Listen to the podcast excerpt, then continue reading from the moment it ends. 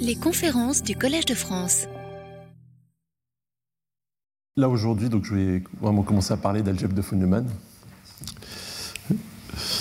Et donc euh, aujourd'hui, je ne vais pas dire, euh, ça sera essentiellement un, cours accéléré sur les algèbres de von Neumann. Il n'y aura pas grand-chose euh, d'original, mais je vais quand même essayer de donner un point de vue qui, qui montre voilà l'analogie avec la dynamique, la dynamique non singulière, donc tout, ce qu'on a vu sur les deux premières séances. Donc je vais commencer par donner la définition abstraite d'une algèbre de Neumann. Donc je vais mettre les, axiomes et puis on va essayer de voir avec des exemples, ça va devenir plus concret quand on verra les exemples. Donc définition.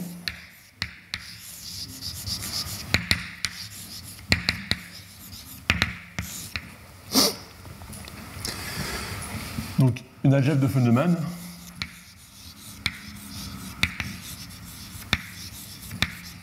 Donc tout ça c'est une théorie euh, qui date des années 30 était motivé par la mécanique quantique. Vous savez que c'est von Neumann qui est, qui un des principaux euh, théoriciens qui a essayé de formaliser la mécanique quantique en termes d'opérateurs. Et euh, il a introduit cette notion d'algèbre de von comme, euh, comme, outil pour la mécanique quantique. Et donc c'est une, une C-algèbre, une algèbre sur les complexes.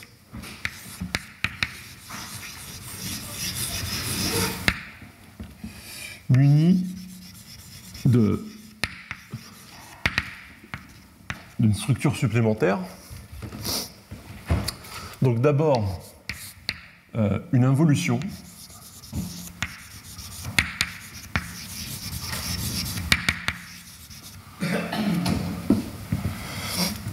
Donc je note euh, euh, étoile.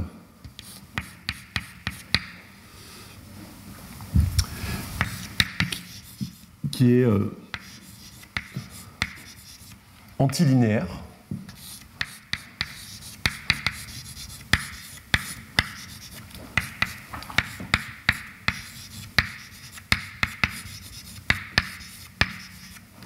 et anti-multiplicative.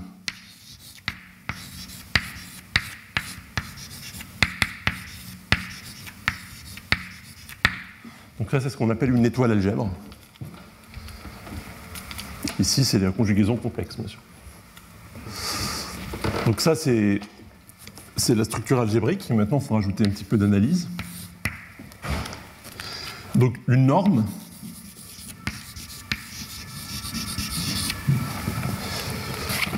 je fais tout simplement comme ça. Donc euh, ici, c'est une algèbre que je vais noter M. D'accord Tel que bah, je veux que M uni de cette norme, ça soit une algèbre de Banach.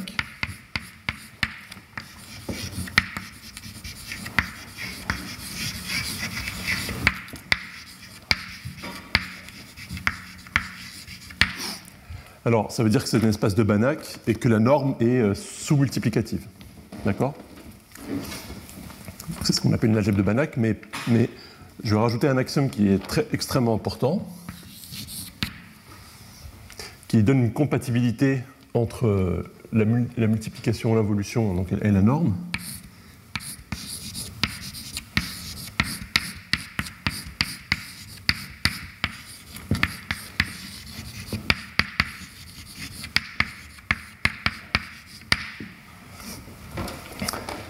C'est pas tout, il y a un dernier, dernier axiome, une structure encore supplémentaire.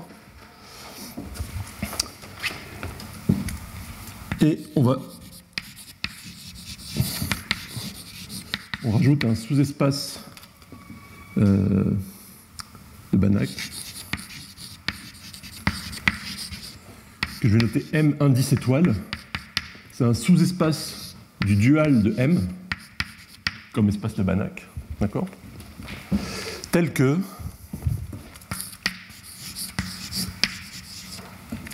M et le dual de M indice étoile. Donc ça, c'est ce qu'on appelle un prédual. Donc qu'est-ce que ça veut dire ici? Voyez que M, indice étoile, ce, qu'on appelle cet espace-là le pré-dual de M, bah, on peut le voir comme des formes linéaires sur M, puisque c'est un sous-espace du, du, dual, mais on peut aussi voir M comme des formes linéaires sur M étoile. Donc de cette inclusion-là, j'ai une inclusion dans l'autre sens, qui est que ça me donne une inclusion dans l'autre sens. Et je veux que cette inclusion soit un isomorphisme, préservant la norme, etc. Oui. Que ce soit unifère ou pas? Une C, algèbre, oui, unifère. Ici. C'est algèbre unifère, donc avec une unité. M euh, mini 2. dans ce cas-là, ici, je vais rajouter euh, et aussi que l'unité de M, elle est préservée par, euh, par l'adjoint, par l'involution. Merci. Effectivement, c'est important. Euh, alors, donc là, ça a l'air très abstrait comme ça, mais on va voir sur le premier exemple fondamental, on va voir tout de suite l'intuition qu'il y a derrière ça. Donc, exemple. Euh, en français, c'est un peu. Donc, soit x mu un espace de probabilité,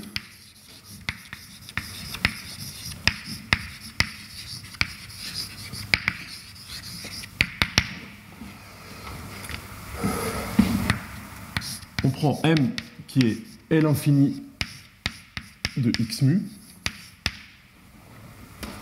D'accord? Et l'involution, ça va être simplement la conjugaison complexe. Donc f étoile, si f est là-dedans,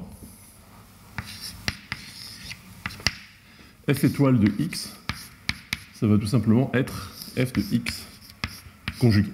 Donc ça, c'est l'involution. Et la norme,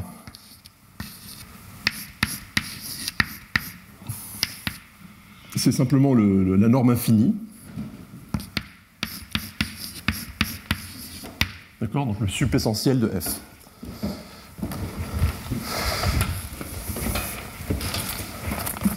Donc là, ici, l'algèbre, elle est commutative, donc en fait, euh, ici, l'importance de, cet axiome-là, on ne le voit pas. Euh, Ici, on voit quand même que cette, euh, cette norme-là, elle satisfait cette propriété-là. Et c'est une propriété quand même très particulière, parce que cette propriété-là, elle n'est pas satisfaite par les normes LP, par exemple. Donc, quelque part, cette norme-là, elle, capture ce que c'est qu'une norme sup, une norme infinie. Et, euh, donc, par contre, la troisième propriété, alors d'où ça vient ça? Pourquoi est-ce que M va être une algèbre de Feynman, naturellement? Donc, vous savez, euh, les courbes d'analyse fonctionnelle, que L infini de x mu, il s'identifie au dual. Il est isométriquement euh, isomorphe au dual de x. Au dual de L1, pardon.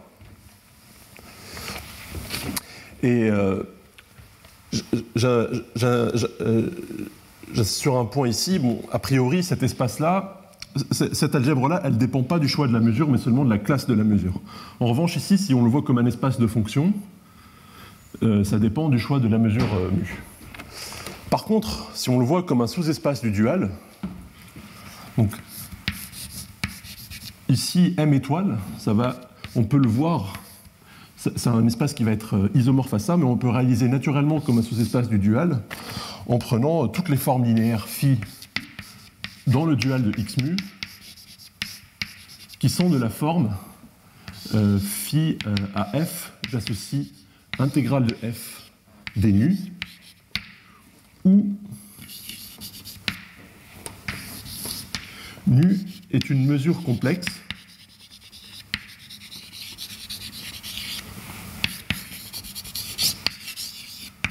qui est absolument continue par rapport à mu.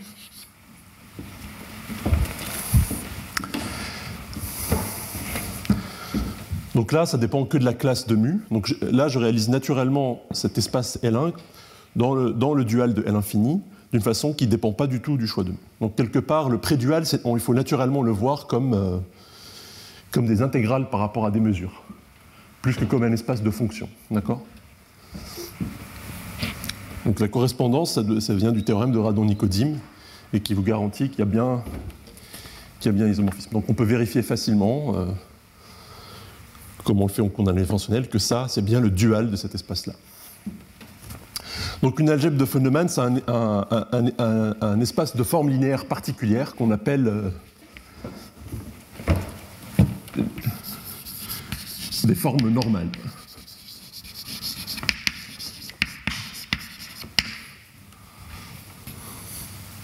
C'est appelé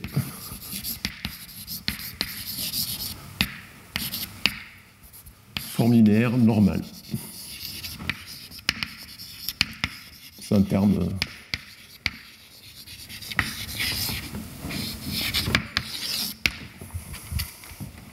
Et ça correspond naturellement, dans le cas, dans ce cas-là, de ces algèbres de Feynman-là, euh, au fait d'intégrer par rapport à une mesure.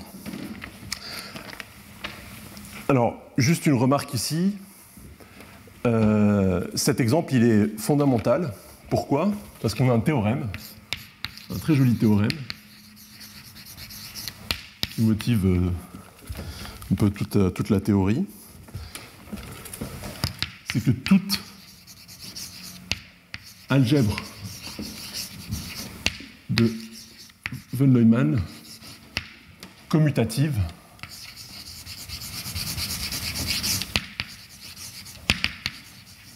est de cette forme.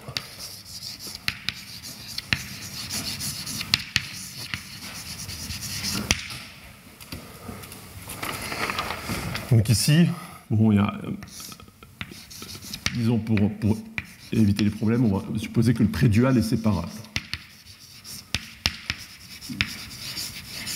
Alors dans ce cas-là, vous pouvez vraiment la réaliser comme ça, avec un espace de probabilité standard. D'accord?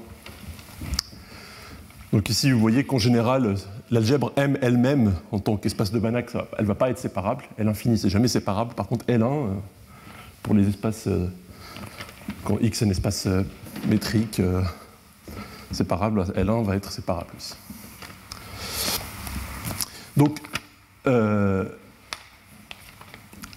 tout, tout, en fait, l'intérêt de la théorie, c'est de voir ce qui se passe quand M, justement, n'est pas commutative. Donc, les algèbres de phénomènes commutatifs, c'est essentiellement la même chose que des espaces mesurés, c'est la théorie de la mesure. Et. Et donc, pour, euh, le but, c'est de comprendre qu'est-ce qui se passe dans un cas plus général. Euh, et pour ça, on va regarder un deuxième exemple fondamental, qui va être un exemple non commutatif cette fois. Donc soit H un espace de Hilbert,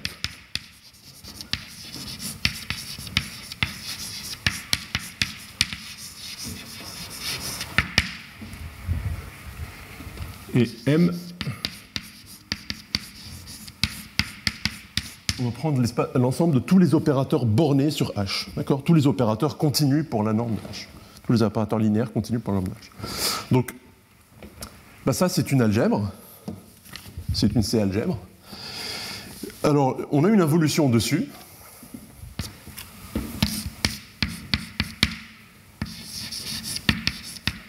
C'est l'adjoint le fait de prendre l'adjoint d'un opérateur. Et là, on voit qu'on a vraiment la propriété d'antimultiplicativité.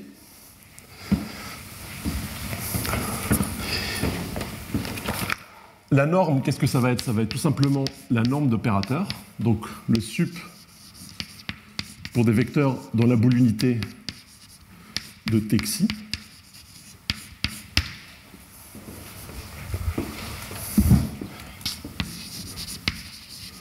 Et on a bien la propriété qu'on peut vérifier que cette norme-là coïncide avec ça. Et maintenant, il reste à voir pourquoi est-ce qu'on a D'où vient ce, ce, prédual euh, dans ce cas-là ben Là, on peut le décrire de deux façons différentes.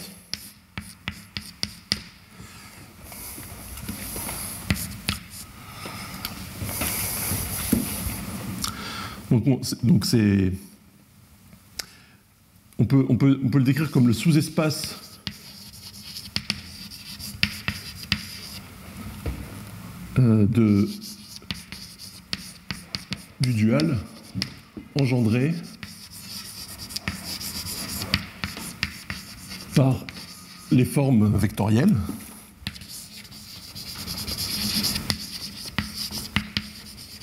Donc on a des formes linéaires particulières qui sont de la forme à t, j'associe t xi scalaire xi.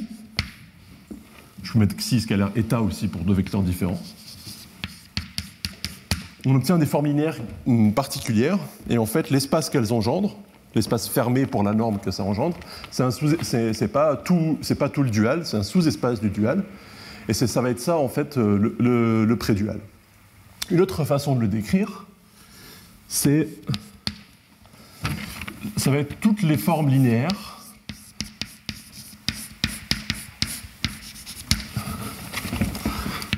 Donc ça, c'est pour ceux qui savent ce que c'est que les opérateurs à traces.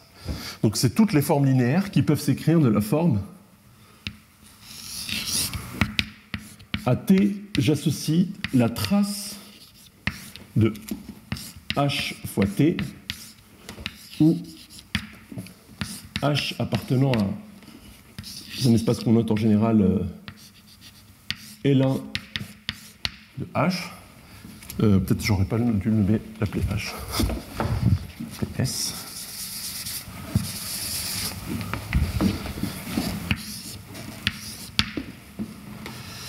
Euh, c'est un opérateur à trace.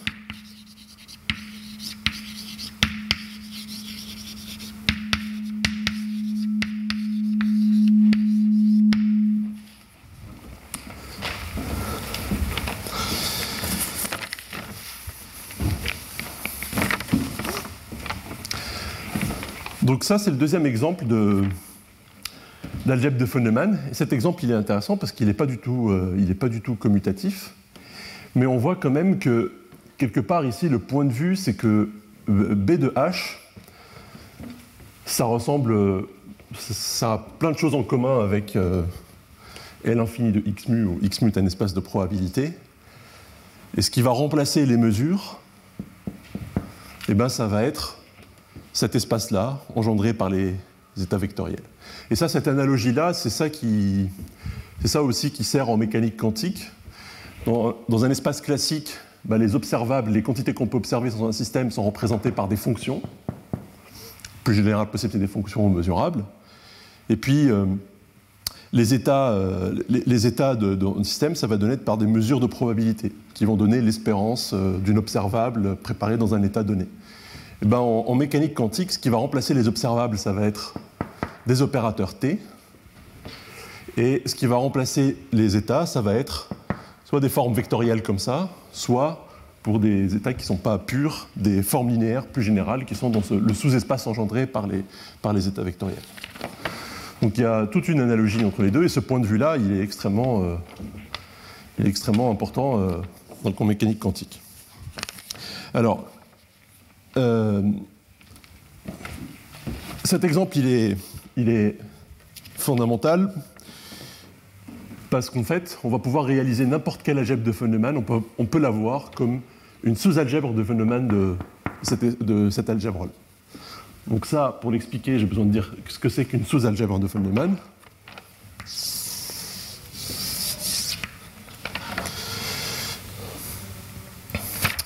Donc c'est une proposition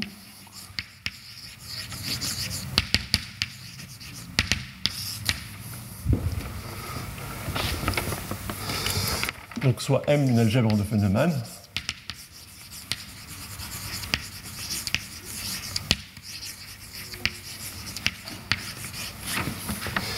et N une sous-étoile algèbre, donc une algèbre stable par l'involution. et unifère bien sûr,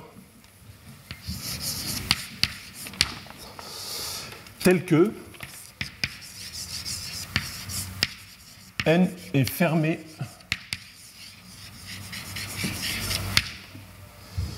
dans M pour la topologie faible étoile. Donc euh, qu'on note aussi euh, sigma m m étoile. Donc c'est la topologie qui vient de la, dualité avec euh, le pré-dual m étoile. D'accord M c'est le dual de m étoile. Donc on a une topologie faible étoile qui est celle de la convergence simple sur, sur ces formes linéaires normales. En particulier, si n est fermé comme, pour cette topologie-là, elle est aussi fermée pour la topologie de la norme, donc c'est bien une sous-algèbre de Banach. Et n elle-même donc, va satisfaire tous les axiomes qui est ici. Donc bien sûr, c'est une, étoile algèbre. La norme va continuer à satisfaire cet axiome-là. Et ici, le prédual, il est donné par quoi? Donc alors,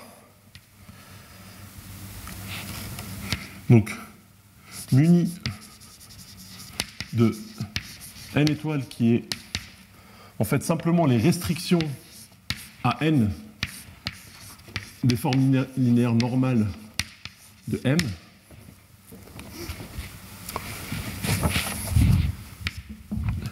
N est encore une algèbre de Feynman.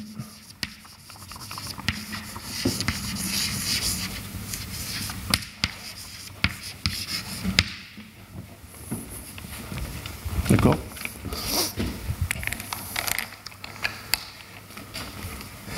Donc ça, c'est ce qu'on appelle une sous-algèbre de Feynman.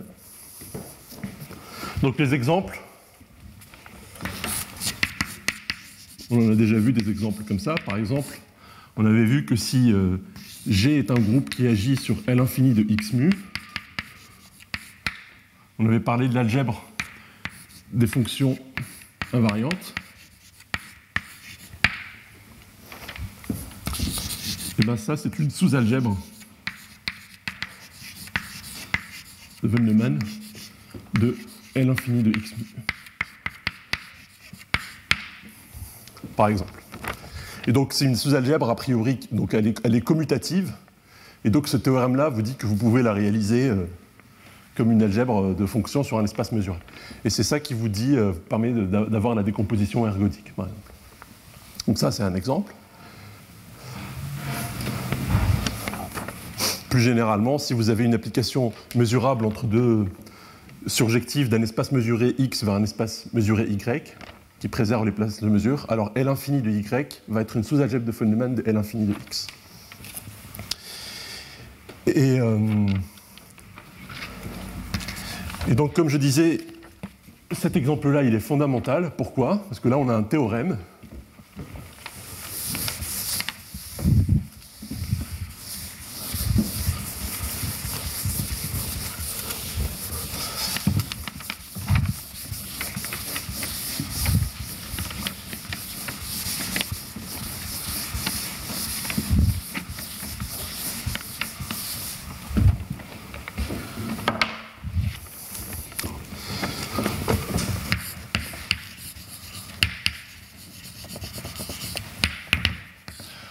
mets euh, juste exemple ou, proposition, c'est que c'est pas très dur à, vérifier, qu'on peut le faire en exercice.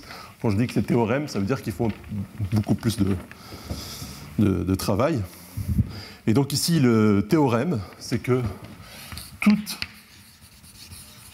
algèbre de von Neumann est isomorphe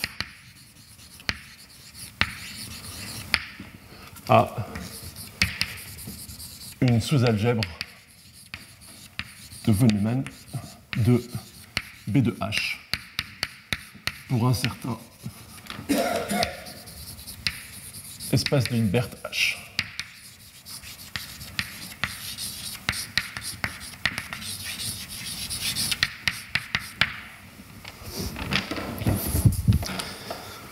Donc, toute algèbre de Feynman peut être représentée comme une algèbre d'opérateurs agissant sur un espace de Hilbert. Ça, ça, on appelle une algèbre de Neumann concrète, représentée comme, comme une algèbre d'opérateurs. Et en fait, historiquement, Neumann, il a introduit les algèbres qui portent son nom. Vraiment, il les a définies comme des sous-algèbres de B2H, et pas cette définition abstraite que j'avais donnée au début. Alors, euh, exemple.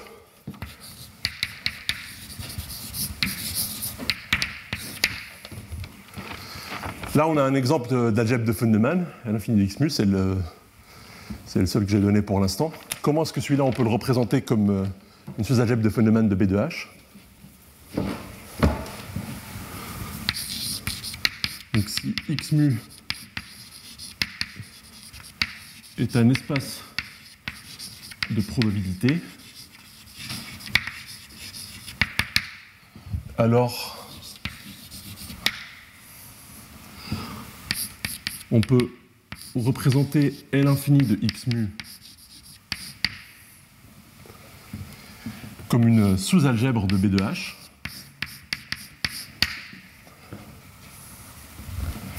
H ici, ça va être tout simplement L2 de x mu.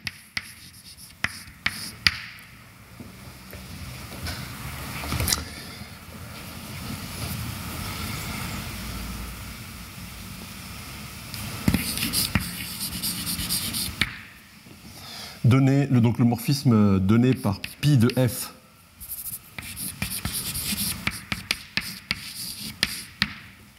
Donc si j'ai f ici, qu'est-ce que ça va être l'opérateur associé sur L2 de x Ça va être tout simplement l'opérateur de multiplication.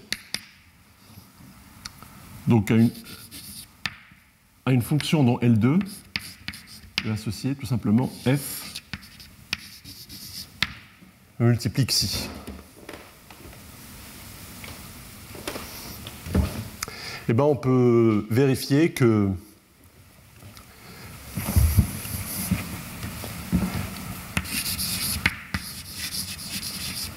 réalise L infini de x mu comme sous-algèbre de von.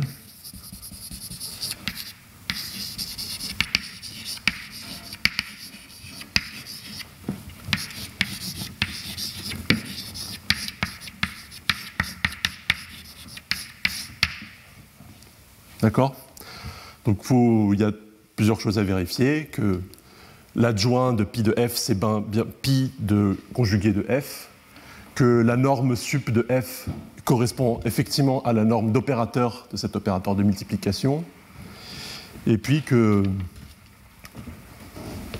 et ben justement, euh, quand on a des, vecteurs ici, par exemple des états vectoriels qui viennent de, vecteurs dans L2 de x mu, on voit qu'on peut les réaliser comme quand on les voit comme sur, sur euh, L de x mu comme des formes linéaires en intégrant par rapport à une mesure. Donc il y a plusieurs choses à vérifier. Mais ça, ça vous dit comment on réalise par exemple L infini de x mu comme ça. Ok. Alors, donc ça amène à un théorème important, un très joli théorème.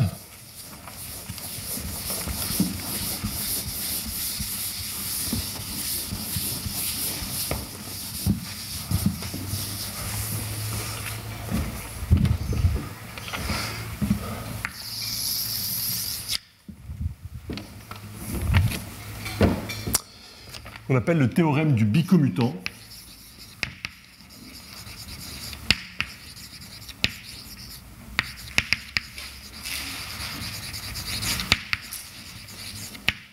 dû à von Neumann.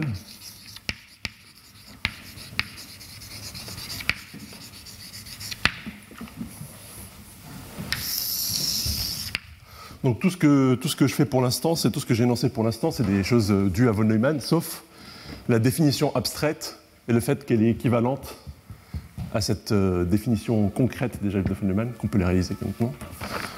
Celui qui a donné cette définition abstraite des algèbres de von Neumann, c'est Sakai, un mathématicien japonais. Et donc le théorème du, bicommutant de von Neumann, c'est un théorème euh, qui relie deux choses, une topologique et une algébrique. Donc il nous dit la chose suivante soit A une sous-étoile algèbre unifère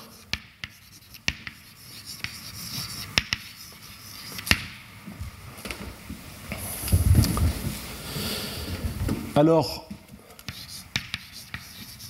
A est une sous-algèbre de Feynman de B de H.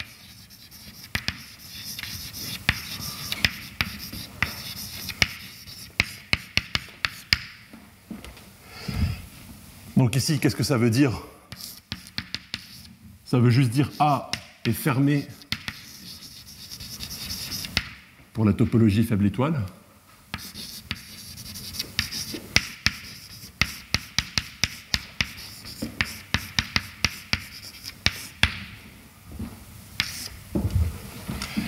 Donc ça, c'est la définition. Si et seulement si,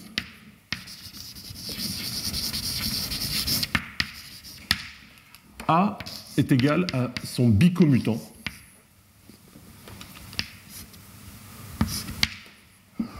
Ou, qu'est-ce que c'est que le commutant de A Qu'on note A', c'est tous les opérateurs dans B de H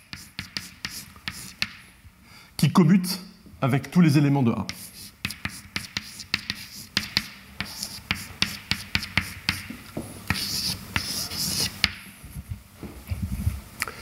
Donc ça, c'est le commutant de A. Et le bicommutant, c'est de prendre le commutant du commutant.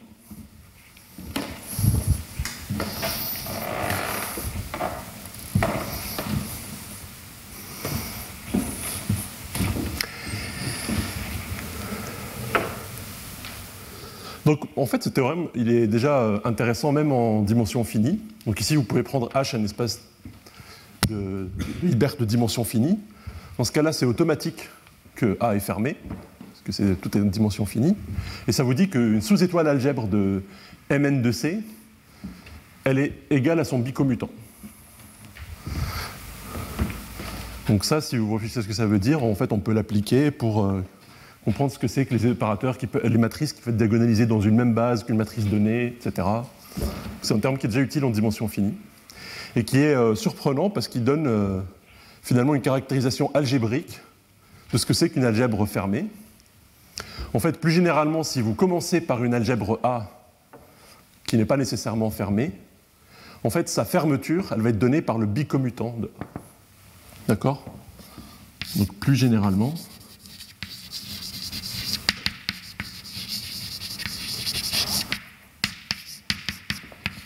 Et la plus petite algèbre de Feynman, qui contient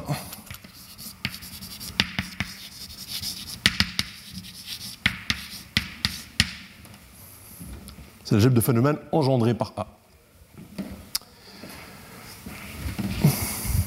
Alors, il y a un corollaire que je vais de manière euh, pas, pas formelle, mais que, que, j'aime beaucoup parce que ça donne. Euh,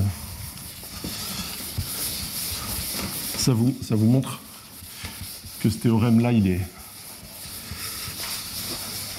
il est vraiment utile.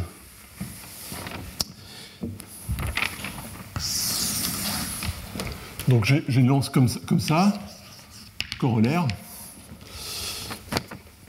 Donc si M est une euh, algèbre de Feynman, une sous-algèbre de Feynman.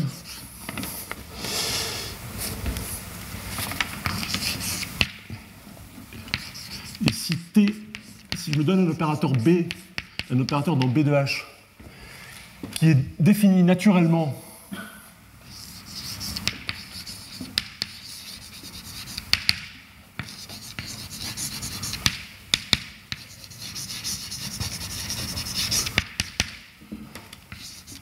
d'éléments de M,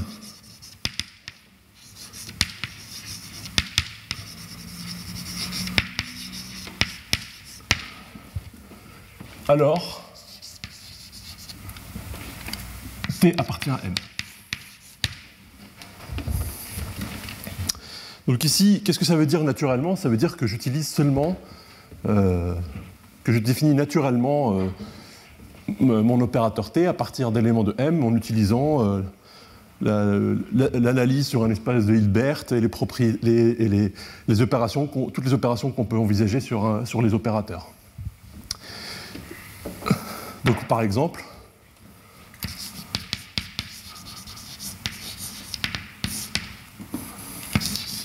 si T appartient à M, et on a la décomposition polaire de T, V est une isométrie euh, partielle, et, ça c'est la valeur absolue de T, ben, ça, ces deux opérateurs-là, ils sont définis uniquement et naturellement à partir de T. Donc, V appartient à M, et ça, ça appartient à M aussi.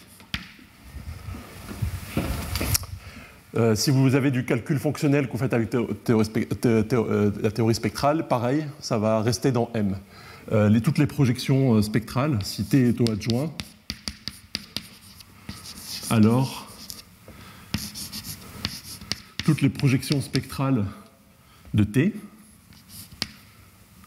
vont être dans M aussi, pour A mesurable dans R. A est un borélien. Donc la projection sur le noyau, par exemple, etc. Les espaces propres, si on a.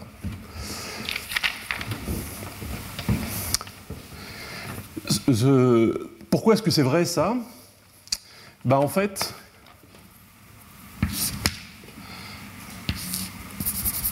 donc je ne vais pas mettre preuve, mais je vais mettre plutôt explication. Si U est dans le commutant de M,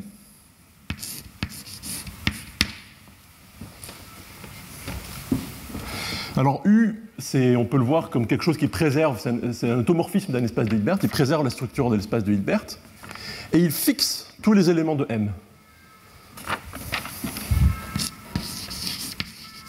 Donc il doit fixer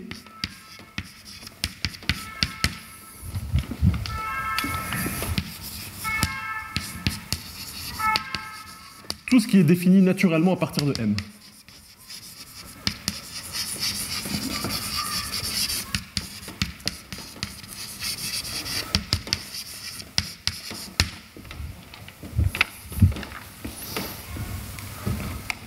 préserve, il préserve la structure. D'accord? Donc on peut le vérifier par exemple pour ça ou pour ça. Et donc T va commuter avec tous les unitaires qui sont dans le commutant. Et ça, ça a impliqué que T doit commuter avec le commutant de M.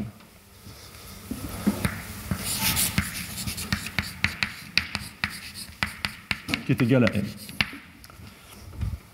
Et plus généralement, ça vous dit que même si vous inventez d'autres topologies sur, euh, sur B 2 H, et il y en a plein d'autres, ben, M va être fermée pour toutes ces topologies-là, tant que vous les définissez de manière naturelle, c'est-à-dire qu'elle est préservée par les unitaires. M va être fermée pour n'importe quelle topologie. Elle va avoir en fait toutes les propriétés de clôture que vous pouvez imaginer. Oui Avez-vous un exemple pas naturel? Bah, Pas naturel, ça veut dire. Euh, bah, par exemple, ce que je veux dire par pas naturel, par exemple, ici sur. Euh, si je prends euh, une sous-algèbre euh, A dans B de L2 de X mu, par exemple. J'ai un espace de Hilbert particulier et je prends A une sous-algèbre de ça. Bon, si pour définir un opérateur j'utilise la structure de X, etc., ben là je ne suis pas en train de le définir naturellement à partir de A. D'accord? Quand je dis définir naturellement à partir de A, ça veut dire vraiment on n'utilise que A, on n'utilise euh, pas de structure particulière sur l'espace de Hilbert. D'accord? On ne choisit pas de vecteurs au hasard euh, qui ne sont pas définis à partir de. Enfin, voilà. Bon. C'est un peu flou ce que j'ai dit là. Mais en tout cas, ce qu'il faut retenir, c'est que M va avoir toutes les propriétés de clôture euh, qu'on peut imaginer, toutes les propriétés de clôture naturelle qu'on peut imaginer. Alors, je donne un exemple pour ce théorème du bicommutant, toujours avec le seul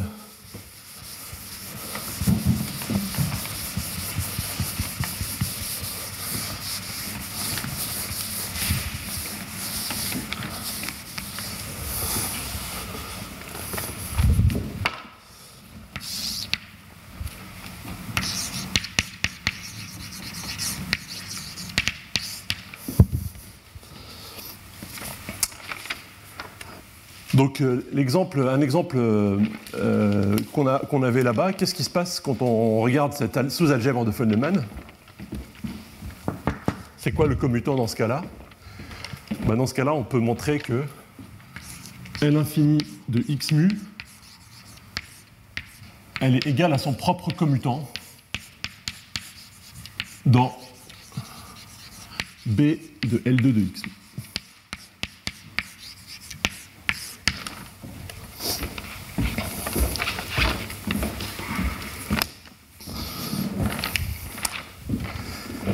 D'accord Donc ça, c'est un exercice. Donc je ne le fais pas, mais c'est un joli exercice de vérifier ça. Il faut prendre un élément qui commute avec L infini de x mu, l'appliquer au vecteur 1, on obtient une fonction. Il faut vérifier que cette fonction est que t va être euh, l'opérateur de multiplication par cette fonction. Donc c'est un exercice. Donc ça, c'est un cas où effectivement, là, on voit bien que la propriété du bicommutant est vérifiée. Euh, donc cette, euh, cette propriété du bicommutant vous dit en fait qu'on peut définir plein d'exemples d'algèbre de Feynman. qu'en fait, on va tous essentiellement les obtenir euh, sous cette forme-là. Et donc là, je fais le lien avec la théorie des représentations des groupes. Donc soit pi, une représentation de G unitaire sur un espace de Hilbert.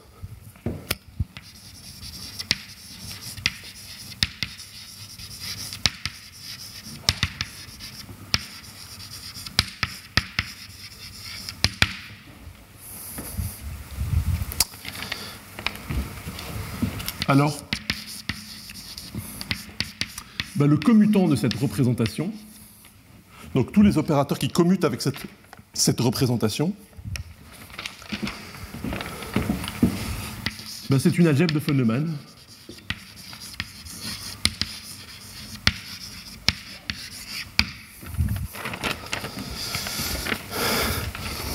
Donc ça, c'est en fait une, euh, euh, une algèbre de Feynman qui, qui, qui est extrêmement intéressante en fait pour étudier les représentations.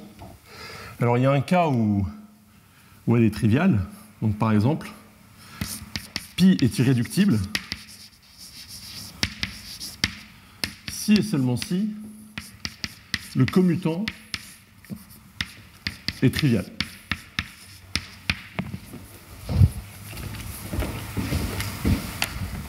Ça c'est le lemme de Schur. Donc irréductible, ça veut dire qu'il n'y a pas de sous-espace invariant par la représentation. Et on sait que c'est équivalent à dire que tout opérateur qui commute avec la représentation est, euh, une homothétie, un multiple scalaire de l'identité. Donc quand c'est irréductible, c'est pas très intéressant. Plus généralement, quand, euh, quand pi est décomposable,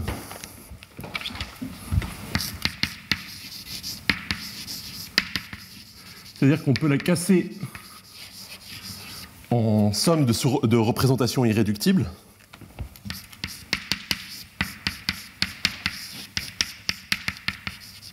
Une somme éventuellement infinie, avec des multiplicités.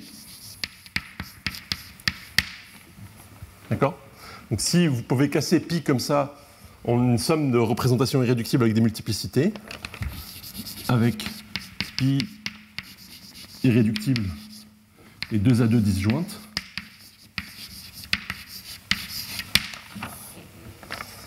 et les émis sont des multiplicités.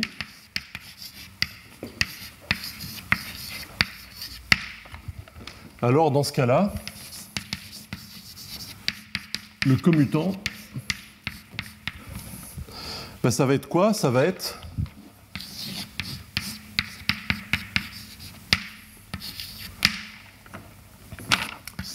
une somme d'algèbres de phénomènes qui sont des opérateurs sur des espaces de Hilbert de dimension MI.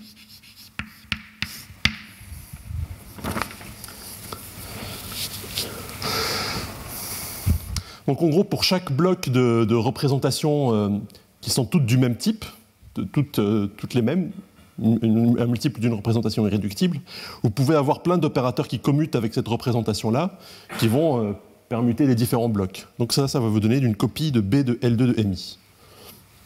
un espace de Hilbert de dimension MI. Et puis, deux représentations qui sont disjointes ne vont pas pouvoir communiquer, et donc vont donner des blocs disjoints dans le commutant. Donc ici, la structure de l'algèbre de Feynman, elle est très simple. Et ce qui est intéressant, c'est justement quand pi n'est plus décomposable, plus généralement n'est plus désintégrable. Donc là, on obtient des représentations qui sont beaucoup plus dures à étudier parce qu'on ne peut pas en fait les décomposer, les casser comme ça. Il suffit plus juste de classifier les représentations irréductibles. Et là, on est obligé de faire de, l'analyse et, même de la dynamique, on va voir, pour comprendre un peu ces représentations. Et c'est là que les algèbres de Feynman vont, vont être intéressantes et vont jouer un rôle. Donc un cas intéressant, un cas particulier intéressant, où ce genre de phénomène il peut se produire, c'est pour la représentation régulière d'un groupe infini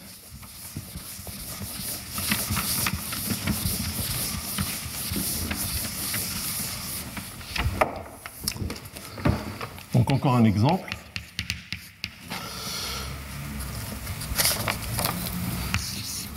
Donc soit lambda et rho, les représentations régulières droite et gauche d'un groupe discret G.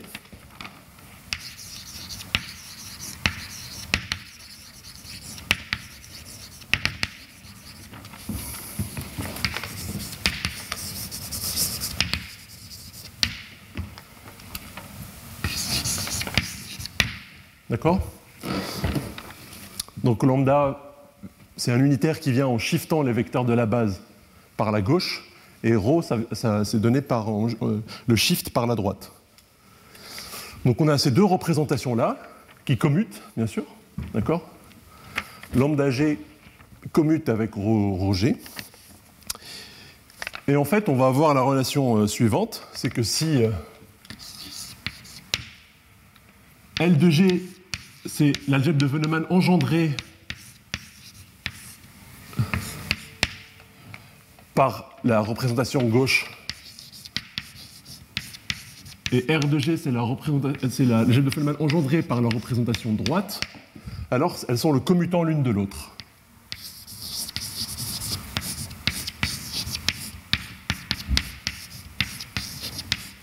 Et bien sûr, euh, Égale LG. En fait, dans ce cas-là, il va y avoir une symétrie entre, ces deux représentations, ces deux algèbres de phénomènes qui sont commutants l'une de l'autre. D'accord? Les de phénomènes représentées sur un espace de Hilbert, elles viennent toujours par paire. Il y a toujours M et son commutant, qui sont bien sûr euh, très liés. Et là, c'est un cas où un cas particulier où on, le voit. Et en fait, ici, elles vont même, même être isomorphes. En fait, on peut même, elles sont même unitairement conjuguées.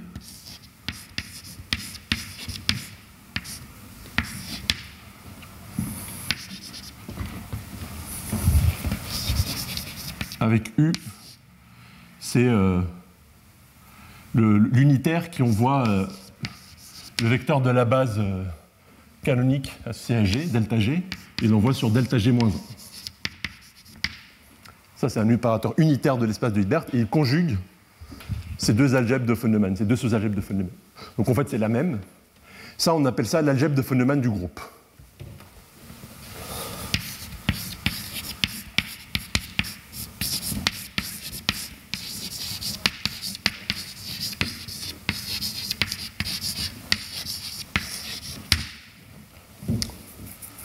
Donc c'est un cas particulier de ça. Et en fait, on va voir, en général, cette, représentation-là régulière, pour des groupes qui infinis et qui ne sont pas trop commutatifs, on ne va pas pouvoir les décomposer comme ça. Donc on ne va pas pouvoir les étudier, les casser en briques comme ça.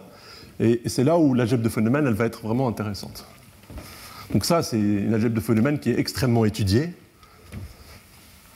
Euh, et euh, il y a plein d'interactions entre la théorie des groupes et la théorie des algèbres de phénomène avec ça. Remarque ici,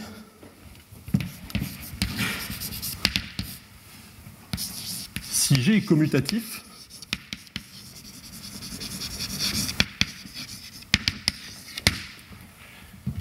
c'est quoi L de G?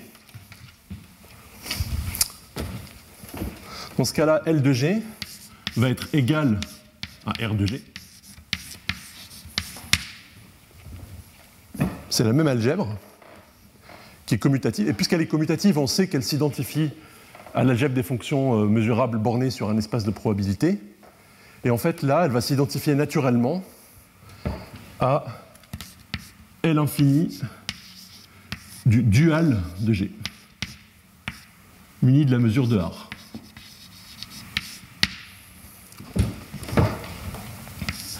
Cet isomorphisme, il est naturel, il vient de, de la transformée de Fourier qui vous identifie le petit L2 de G avec l'espace L2 de G chapeau. D'accord? Si vous identifiez L2 de G à ça, via la transformée de Fourier, vous allez envoyer cette algèbre-là sur l'algèbre des multiplications par des fonctions bornées sur G chapeau. D'accord?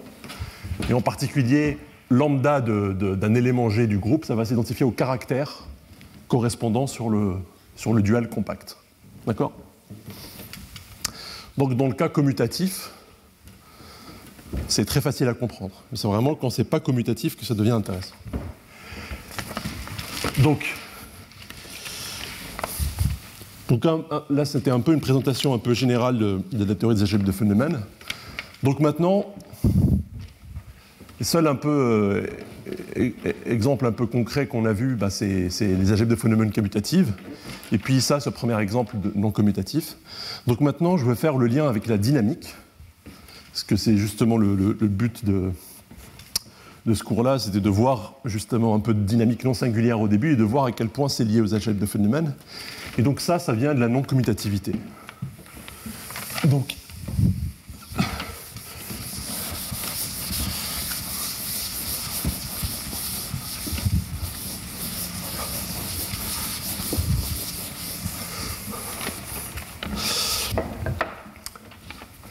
Donc euh, certains d'entre vous connaissent l'expression très célèbre d'Alain Cohn, qu'il aime beaucoup, qui dit euh, qu'un espace non commutatif engendre ce propre temps. Ben, l'idée, euh, c'est un peu ça, c'est que la non-commutativité,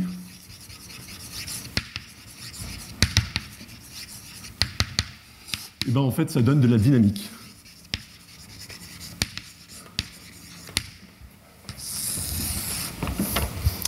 D'où est-ce que ça vient, ça?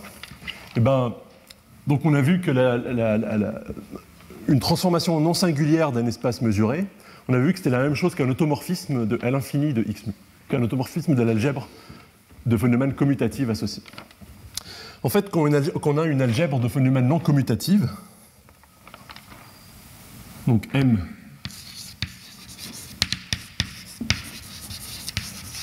une algèbre de phénomènes, et si U est un unitaire,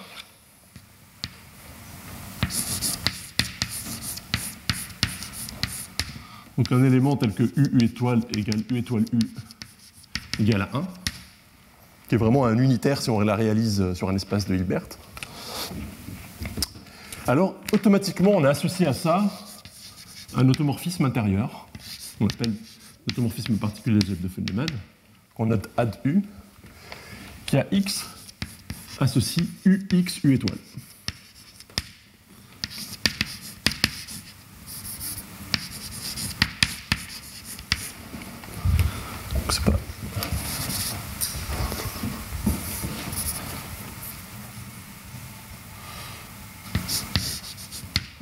Vraiment quelque chose qui vous associe à chaque unitaire de, de l'algèbre de Feynman bah, un automorphisme.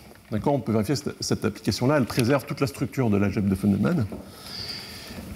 Et donc, bah, on a automatiquement de, la dynamique. Donc, par exemple, en particulier, si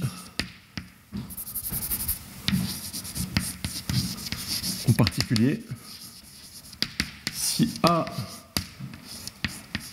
est une sous-algèbre commutative.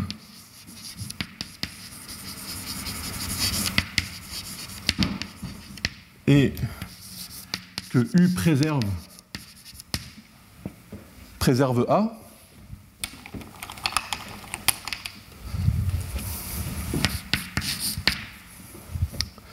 bah alors U, va définir un automorphisme de A, et donc il va vous donner une transformation non singulière de A.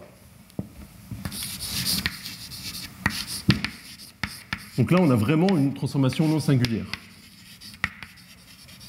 au sens de la dynamique euh, classique.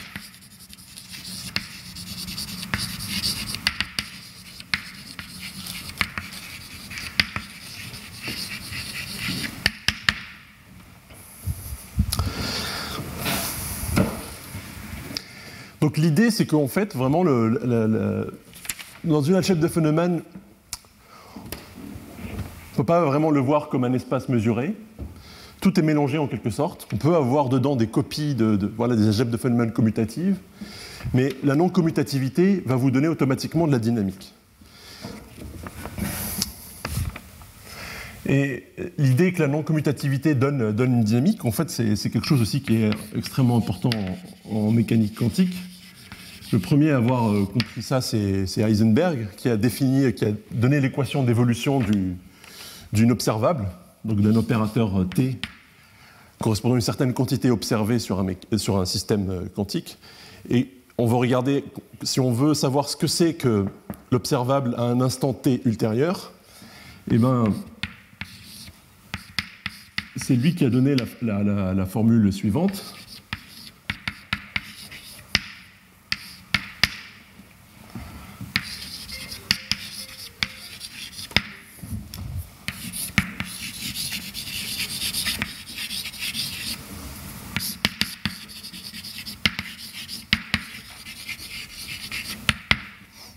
C'est l'observable qui correspond à l'énergie, à l'hamiltonien. Et il a vraiment écrit une équation, l'équation de Schrödinger sous sa forme abstraite. C'est vraiment l'évolution dans le temps est donnée par conjugaison par ces unitaires-là. Et là, ici, on a vraiment un groupe, euh, un paramètre d'unitaire. Et donc l'idée que en, mécanique quantique, la, dynamique vient vraiment de la structure même de- de- des observables de, de- l'algèbre, elle vient de la non-commutativité, en fait, c'est quelque chose de naturel en physique. Et donc ça, ça, donne vraiment le point de vue qu'il faut voir vraiment une algèbre de Feynman comme un, peu comme un système dynamique,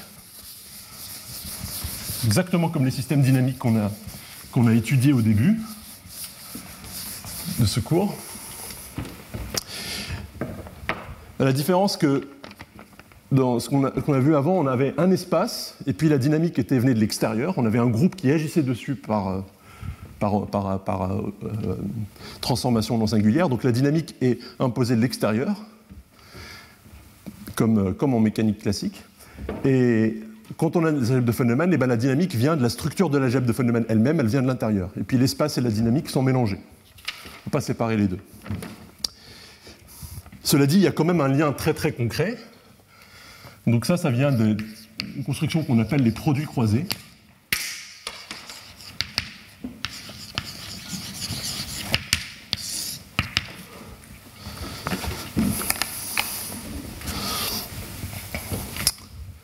Donc si j'ai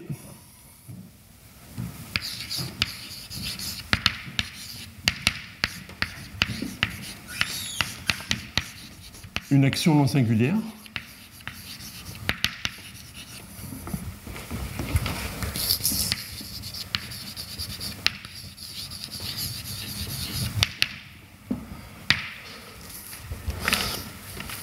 là, j'ai mon espace et puis j'ai la dynamique qui vient de l'extérieur, qui vient d'un groupe qui agit dessus. Et bien, il y a moyen de les mélanger ensemble, l'espace et le groupe, pour construire une algèbre de Feynman qui va encoder cette dynamique-là. Et cette, euh, cette algèbre de Feynman, donc on peut construire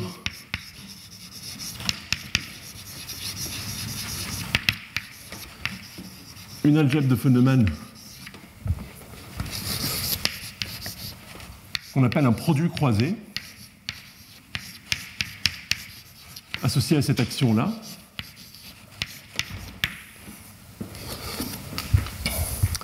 Qui va contenir, donc je ne vais pas donner la définition euh, précise parce que je ne peux pas forcément en avoir besoin. Mais ce qu'il faut retenir, c'est que ça contient une copie de L infini de x mu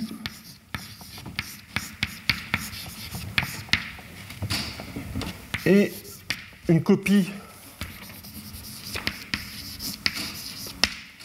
de L de G. D'accord Donc l'algèbre de Veneman engendrée par la représentation euh, régulière. Donc elle contient une copie de ces deux, comme sous-algèbre de Feynman, elle contient ces deux sous-algèbres, mais euh, avec une relation entre les deux qui va encoder la dynamique. Donc il va être une relation de non-commutativité.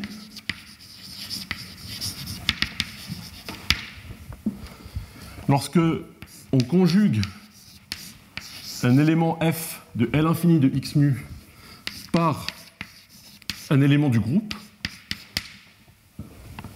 par cette représentation régulière, eh bien qu'est-ce qu'on va obtenir? On va obtenir l'action appliquée à f. Donc là, on est vraiment dans ce cas de figure-là. J'ai vraiment des unitaires qui vont préserver cette euh, sous-algèbre commutative.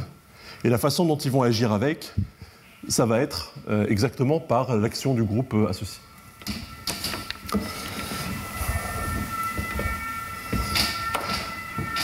Une fois qu'on a mis tout ça dans la même algèbre de Feynman, bon, on obtient une algèbre de Feynman qui va être non commutative, mais où a priori on va oublier toute la, on va oublier la façon dont elle se décompose comme, une, comme une action, mais où, a priori, la dynamique euh, de cette algèbre de phénomène, elle va être très fortement reliée à la dynamique de l'action. Donc ça, c'est un exemple extrêmement important qui vous donne un lien entre la théorie des algèbres de phénomènes et euh, la théorie ergodique.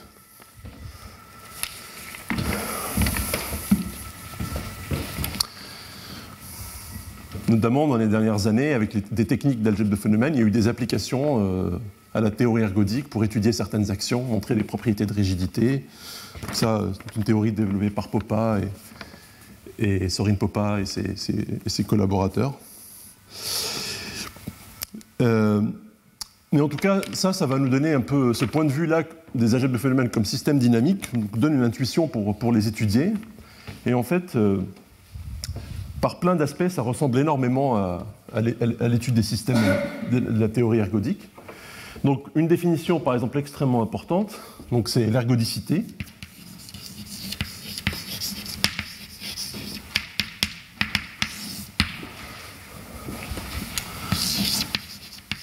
Donc on dit que une algèbre de Feynman M est ergodique ou que c'est un facteur. C'est une terminologie euh, qui est un peu euh, était introduite, euh, très ancienne introduite par Feynman et qui est restée, mais qui n'est pas très expressive. On ne voit pas trop pourquoi ça s'appelle un facteur. Il y a des raisons un peu historiques, mais qui sont avérées pas, pas vraiment valables, peu importe. Mais l'idée, c'est que ça va être vraiment similaire à un système ergodique. En quel sens? Si le centre de M, donc je l'écris ici plutôt,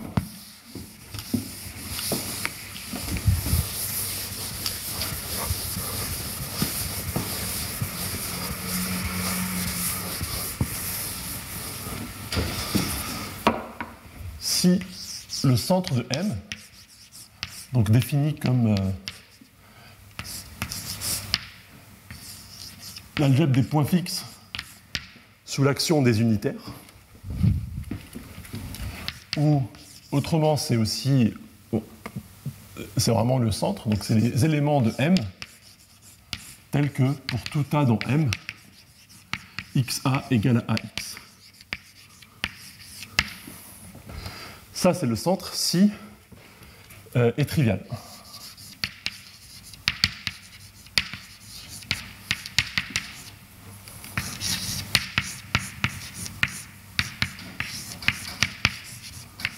Donc l'identité, elle est toujours dans le centre, elle commute avec tous les autres éléments et on veut que ce soit la seule.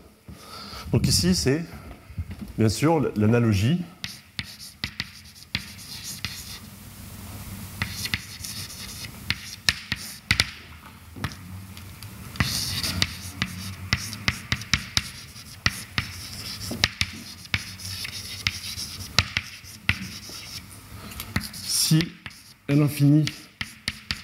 x mu, quand on prend les fonctions g invariantes, on obtient que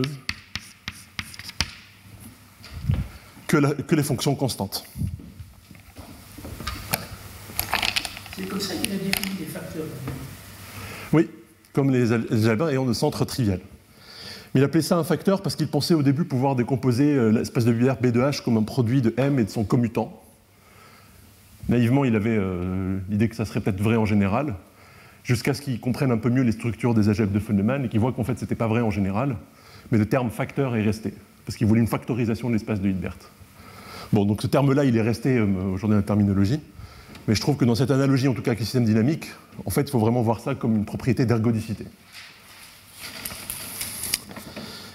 Et même, en fait, euh, l'analogie va plus loin. Donc, on a vu que quand on avait un système, un système dynamique non singulier en général, bon, bah, quand cette algèbre-là, elle est non triviale, c'est une algèbre euh, commutative. Donc, on va pouvoir décomposer le système euh, dynamique en composante ergodique. On va pouvoir le désintégrer. Donc là, il y a une, une théorie aussi de la désintégration pour les algèbres de Feynman. M va se désintégrer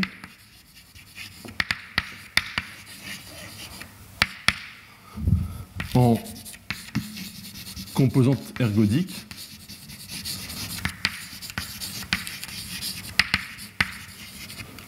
donc en facteur quoi, au-dessus de son centre.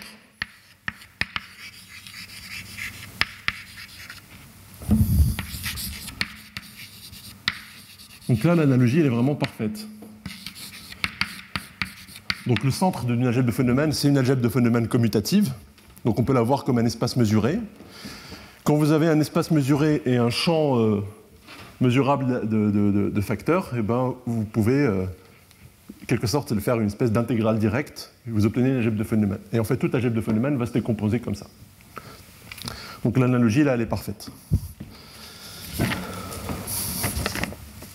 Et donc en particulier, ça, ça dit que si on veut comprendre les algèbres de Feynman et qu'on veut, euh, veut les classifier,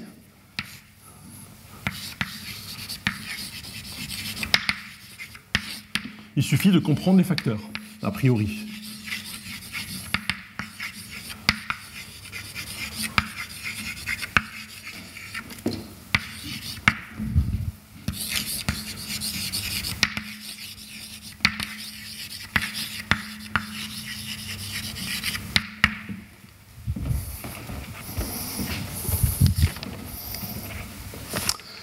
Alors, donc les facteurs, c'est un peu les algèbres de phénomènes un peu irréductibles. On ne peut pas décomposer. En somme directe.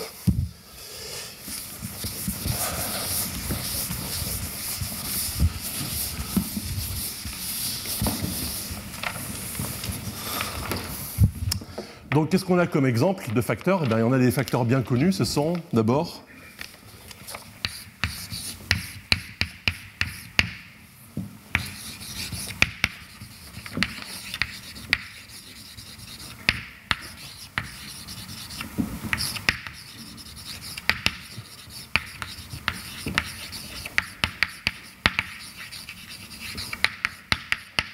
c'est des exemples de facteurs euh, qui ne sont pas les, plus intéressants. Euh, il y en a, euh, sont indexés par la dimension de h. Donc il y a mn de c pour tout n, et puis il y a l'espace de Hilbert de dimension infinie. après, s'il n'est pas séparable, on a pour chaque cardinal, mais peu importe. Mais donc on a des facteurs qu'on appelle les facteurs. Ça, c'est des facteurs un peu pas très intéressants. Ce qu'on appelle des facteurs de type 1. Donc la terminologie, c'est de type 1. Donc on peut facilement montrer qu'ils sont caractérisés.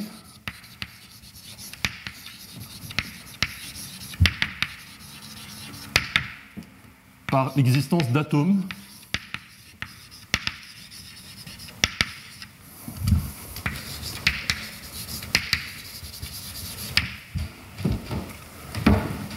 Donc c'est quoi un atome? Des projections minimales.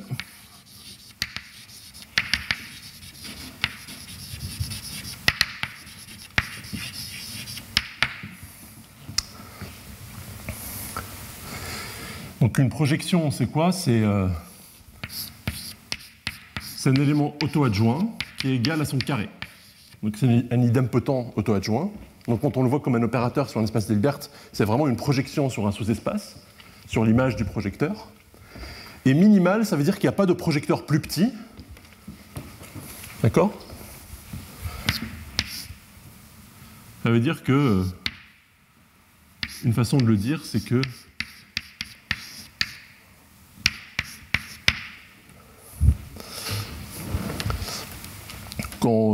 vous, regardez ce qui se passe sur sous-espace, ben, vous pouvez avoir que des, multiples de, de P. Donc, dans B de H, si vous prenez n'importe quelle projection de rang 1, elle vous donne une projection minimale comme ça. Et en fait, on peut montrer que tout facteur qui contient une projection minimale, eh ben, il va être automatiquement isomorphe à un de ces facteurs-là. Donc ces facteurs, en fait, ce sont les analogues, si vous voulez, d'une dynamique discrète. Vous avez un groupe qui agit euh, transitivement sur un ensemble discret, avec des atomes. D'accord? Donc ici, la dynamique est discrète.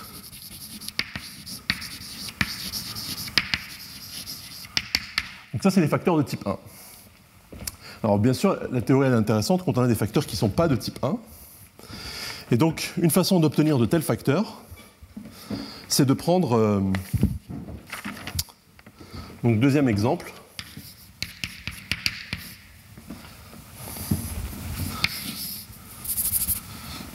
Donc, soit gamma, un groupe discret.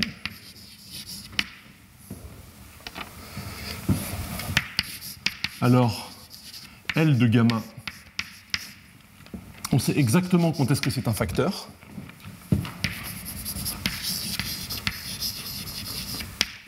Si et seulement si, euh, gamma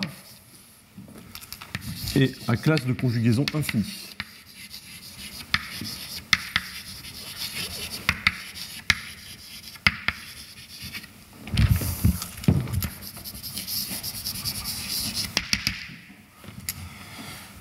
Donc exemple,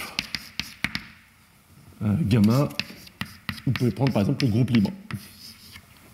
Ou gamma égale le groupe des permutations à support euh, fini de n.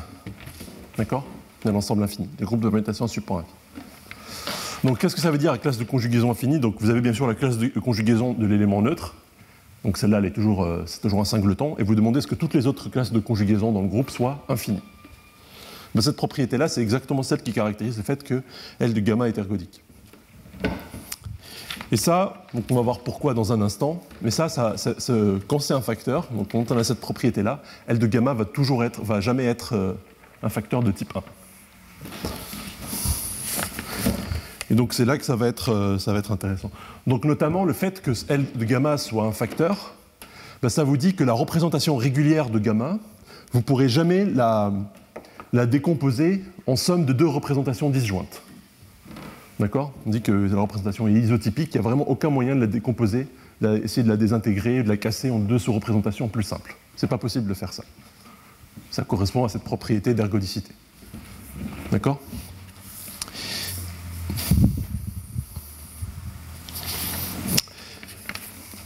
Si L de gamma était un facteur de type 1, ça correspondrait au fait que ça voudrait dire que la représentation régulière était un multiple d'une seule et unique représentation irréductible. Vous avez une représentation irréductible et vous prenez un multiple éventuellement infini de cette représentation. Dans ce cas-là, L de gamma euh, serait un facteur de type 1. Mais en général, ça ne va pas être le cas. Alors,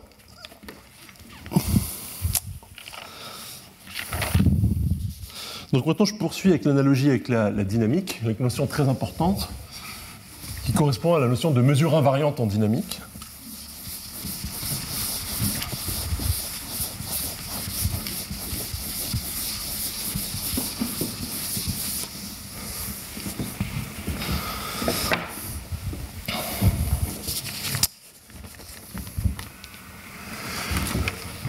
Avait vu que le prédual, ça correspond aux, euh, mesures euh, éventuellement complexes, mais mesure complexe, finie sur M.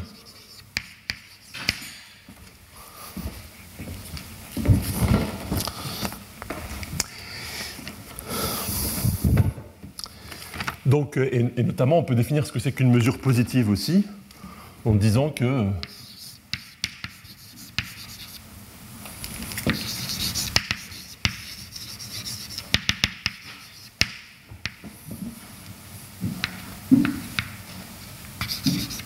si elle est positive sur les éléments positifs.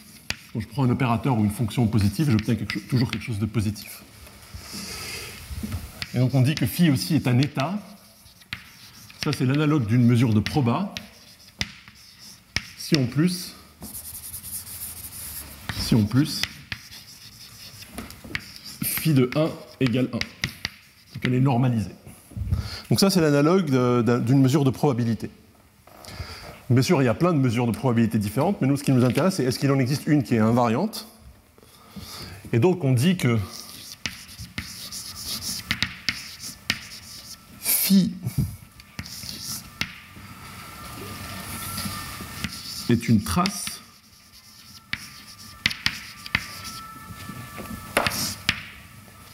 Donc ici, il faut penser à l'analogie avec les mesures invariantes. Si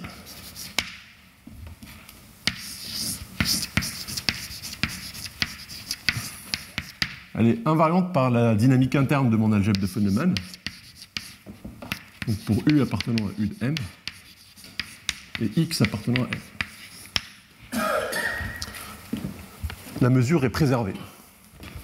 Ça, c'est aussi équivalent à dire que pour tout AB appartenant à M, phi de AB égale à phi de BA. C'est la même chose, c'est la propriété de trace. Ben ça, ça va être les analogues de, de mesures euh, invariantes pour, euh, pour les algèbres de Feynman. Donc les exemples, si vous prenez la trace usuelle sur Mn de C. Vous avez une forme linéaire particulière sur Mn de C. Et il faut le voir comme l'analogue d'une mesure de comptage sur un ensemble fini. D'accord? Qui est forcément invariante par toutes les permutations. Si vous voulez soit un état, il faut la normaliser, euh, mais euh, pour obtenir une mesure de probabilité. Donc Mn de C admet une mesure invariante, si vous voulez, une trace, qui est la trace usuelle.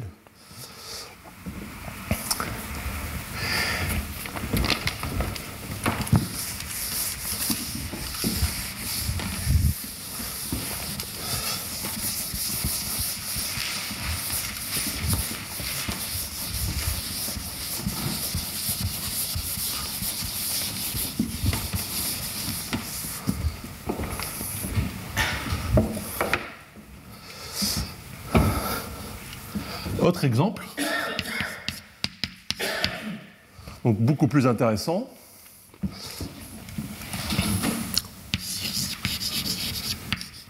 Donc sur L de G, pour un groupe qu'on voit comme une sous-algèbre de B de L de 2G, on peut prendre phi de T, qui est l'état vectoriel associé au Dirac en l'élément neutre.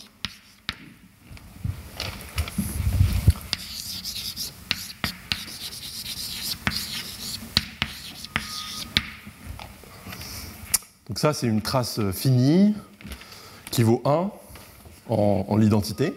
C'est un état tracial. Et d'où est-ce qu'elle vient la propriété de trace Ça vient en fait, euh, c'est une conséquence du fait, quelque chose qu'on peut vérifier facilement, du fait que lambda g, lambda h, delta e, c'est égal à lambda h, lambda g,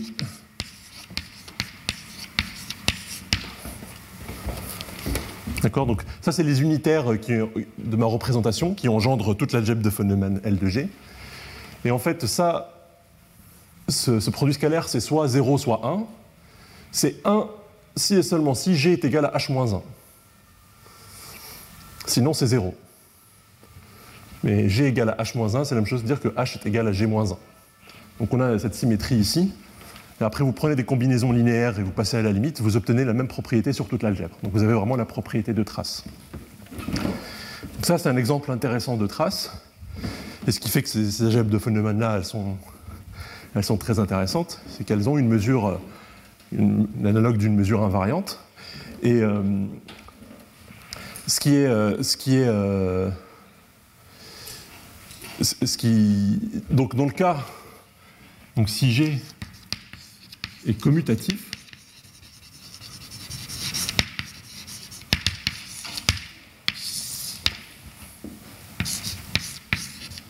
on a vu que L de G, en fait, ça s'identifiait à l'infini de G chapeau mu. Dans ce cas-là, delta E, le vecteur delta E quand on le voit comme un vecteur dans L2 de G chapeau, bah, ça correspond à la fonction constante égale à 1 par la transformée de Fourier.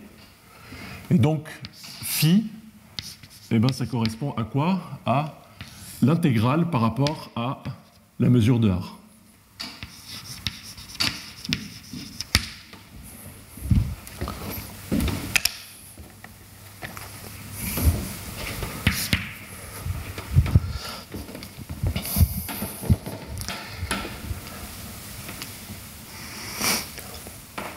Bah, cette propriété-là, le fait d'avoir une trace, L de G, ça vous montre qu'il ne peut pas être euh, un facteur de type 1.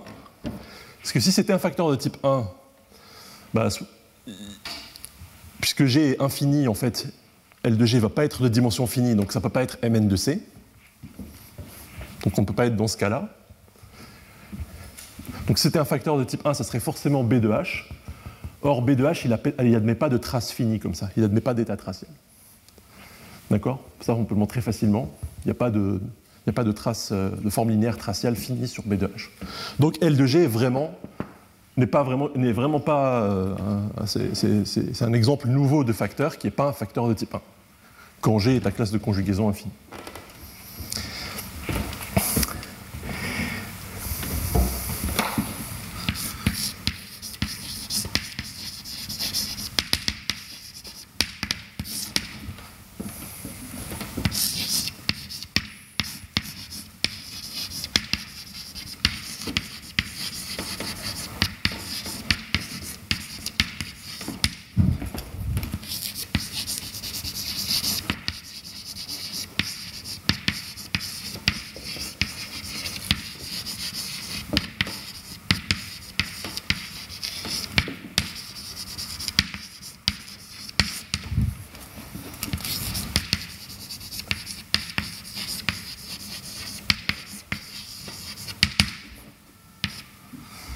On sait que quand on a un, système, euh, une action ergodique qui préserve une mesure, alors cette mesure, invariante, elle est unique. Il ne peut pas y en avoir deux. Parce que si vous, en avez deux, vous regardez la dérivée de Radon-Nicodime, elle doit être invariante sous l'action et donc constante par ergodicité. Ben là, il y a un argument similaire qui vous dit que lorsqu'on voit un facteur, ben s'il y a une, forme linéaire invariante, une trace, alors elle est unique. D'accord? À une constante près. Donc ça, c'est des exemples. Euh, donc ça, en fait, euh, ça donne une théorie euh, magnifique. C'est ce qu'on appelle les facteurs de type 2. Et ici, en l'occurrence, les facteurs de type 1.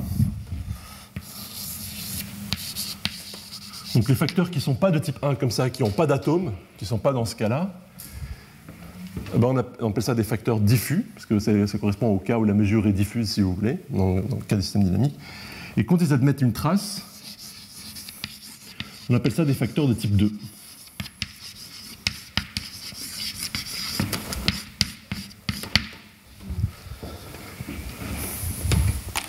Alors, ici, il faut autoriser euh, la trace éventuellement à être euh, infinie, de la même façon qu'on peut avoir des mesures invariantes sigma finies en dynamique euh, non singulière. Ben, on peut avoir, pour des, facteurs, on peut avoir des, traces qui sont semi-finies. L'exemple, déjà sur B de H, quand H est de dimension infinie, il n'y a pas de forme linéaire traciale définie partout, finie, qui prend une valeur finie dans l'identité. Mais par contre, on peut définir une, trace euh, semi-finie, donc qui va être justement définie sur les opérateurs à trace, mais sur l'identité, elle va valoir plus l'infini. D'accord? Ça, c'est exactement comme les mesures euh, sigma fini euh, pour les systèmes dynamiques. Donc ici, pour les facteurs, il peut se passer la même chose quand vous avez des facteurs qui ne sont pas atomiques. Ils ont une unique trace, mais sa trace peut soit être finie, et dans ce cas-là, en général, on la normalise pour que ce soit une mesure de, un état tracial. Donc elle donne 1 en l'identité. Donc ça, on appelle ça les facteurs de type 2, 1.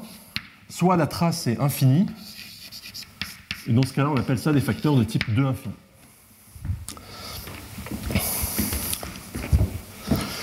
donc ça, c'est des facteurs qui sont très... C'est très joli, il y a plein d'applications de l'existence de cette trace pour obtenir plein d'invariants numériques, etc., comme les nombres de Betty L2, des choses comme ça. Euh, ce qui est remarquable ici, c'est que ici, la trace sur des facteurs de type 1, elle prend des valeurs discrètes sur les projections, mais sur des facteurs de type 2, elle prend des valeurs continues. Vous pouvez avoir plein de projections, mais la trace va prendre des valeurs continues qui vont varier entre 0 ou 1, par exemple, pour les facteurs de type 2. Donc vous avez une notion de rang pour les projections qui est un nombre réel euh, continu entre 0 et 1. Donc la plupart des, gens qui étudient les algèbres de phénomènes qui travaillent là-dessus, en fait, travaillent exclusivement avec des facteurs de type 2 mais comme vous l'avez deviné dans le titre de mon cours, c'est les algèbres de phénomènes de type 3. Moi, ce qui, m'intéresse beaucoup, c'est justement le, dernier cas, c'est lorsqu'il n'y a pas du tout de traces. Donc ça, c'est vraiment les analogues de systèmes dynamiques non singuliers, où il n'y a vraiment pas de mesure invariante, ni fini, ni sigma fini. Donc on n'est pas du tout ni dans ce cas-là, donc euh, des choses qui ressemblent à ça, ni des choses qui ressemblent à ça, bien sûr. Ça, c'est ce qu'on appelle les facteurs de type 3. Et j'essaie de vous convaincre que, la dynamique non singulière, même quand il n'y a pas de mesure invariante, bah, c'est extrêmement intéressant, il y a plein de choses à étudier. Et ben, je vous convainc maintenant que les facteurs des types 3, c'est aussi très intéressant à étudier.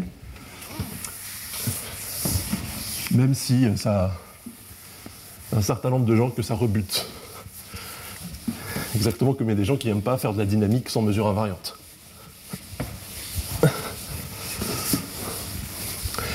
En fait, si c'est moins étudié que les facteurs de type, 2.1, ça, il y a énormément de gens qui travaillent là-dessus, mais les facteurs de type 3 sont plus compliqués à étudier.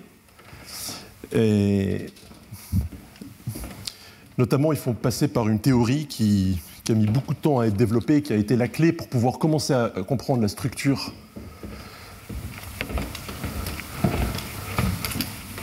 des facteurs de type 3. qu'on appelle la théorie modulaire.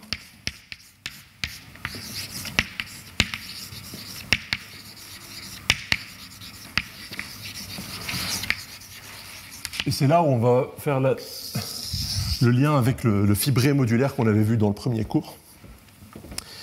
Donc la théorie modulaire, c'est une théorie qui est, euh, qui, est, euh, qui est magnifique, qui a été développée dans les années 70. Donc par euh, notamment Tomita, mathématicien japonais, et Takezaki, mathématicien japonais, puis ensuite par Kohn aussi, dans sa thèse. Et en fait, c'est cette théorie-là qui a permis de débloquer l'étude des facteurs de type 3 parce que avant ça, on avait vraiment très très peu d'outils pour les étudier. Et cette théorie euh, modulaire, en fait, il faut vraiment la voir comme l'analogie de, euh, de, ce fibré modulaire qu'on avait vu au début et de cette extension de Maharam qu'on a vu, qui permet d'étudier, de savoir quand est-ce qu'il y avait des mesures invariantes ou pas. Eh ben, donc, je, rappelle peut-être euh, donc ça. Donc, on avait vu que si, euh, donc, si, donc si x est une variété,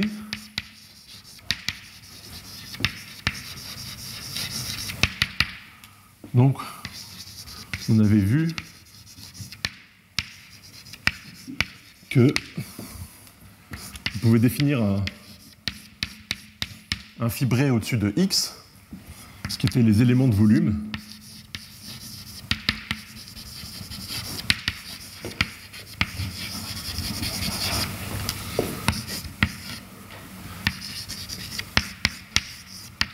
D'accord? Qu'on avait une une projection sur X et qu'on avait un, que les fibres étaient des, par euh, le groupe des, des, nombres réels strictement positifs. Donc, on avait une action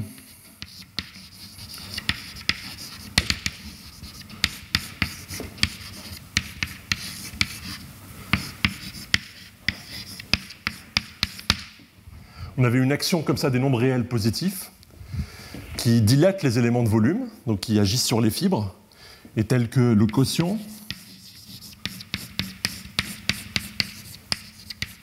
s'identifie à x. Et en plus, on avait vu cette propriété remarquable que est muni d'une forme volume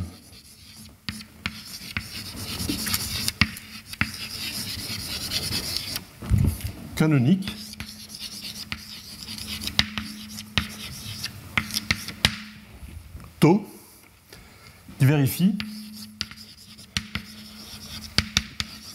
qu'elle était dilatée par euh,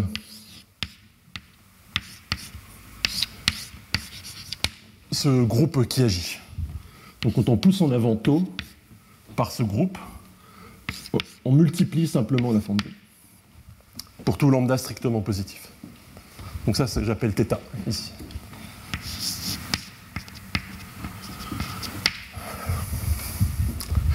Et on avait vu notamment que toute action de G, dès qu'on avait une dynamique sur X par un groupe G qui agit sur X, eh ben ça s'étend naturellement une action de G sur ce fibré-là. Et que c'est ça qui permettait de, comprendre comment G agissait sur les mesures. Comment est-ce qu'il dilatait les différents éléments de volume. Eh ben ce qui est remarquable, c'est qu'en fait, on a un théorème qui donne l'analogue parfait pour les algèbres de Feynman. Et donc je vais l'énoncer tout de suite. Donc ce théorème-là, on peut considérer comme euh, l'aboutissement de, toute la théorie modulaire qui a été développée dans les années 70.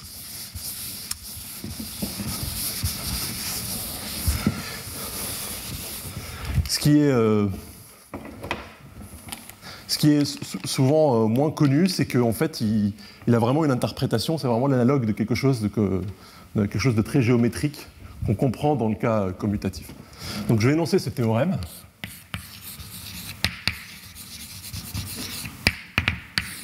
Donc soit M une algèbre de Feynman, quelconque, même si en pratique ça va nous intéresser surtout quand M est un facteur de type 3.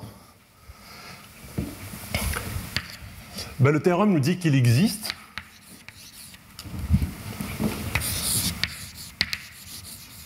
un triplet.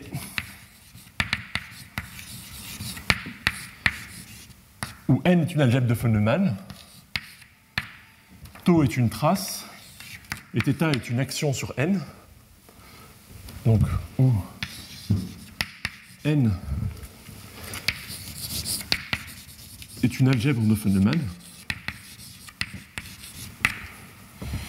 tau une trace semi-fini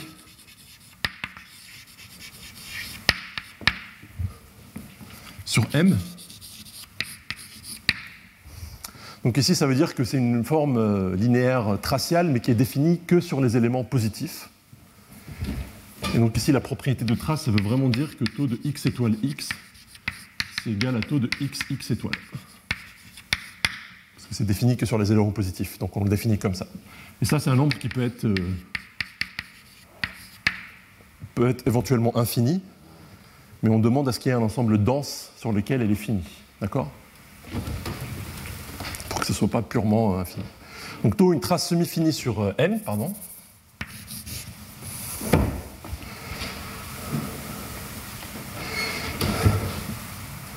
Euh, θ, une action du groupe des réels positifs sur n,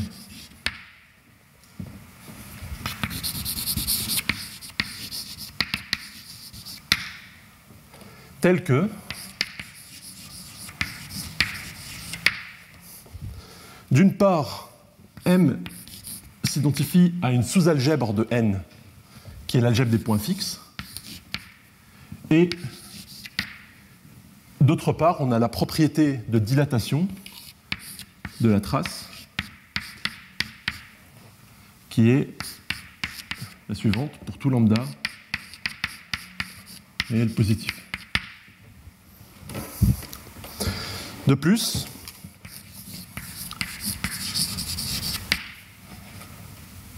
ce triplet est unique.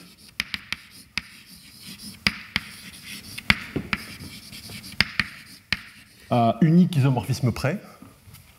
Donc dans le sens si vérifie les mêmes propriétés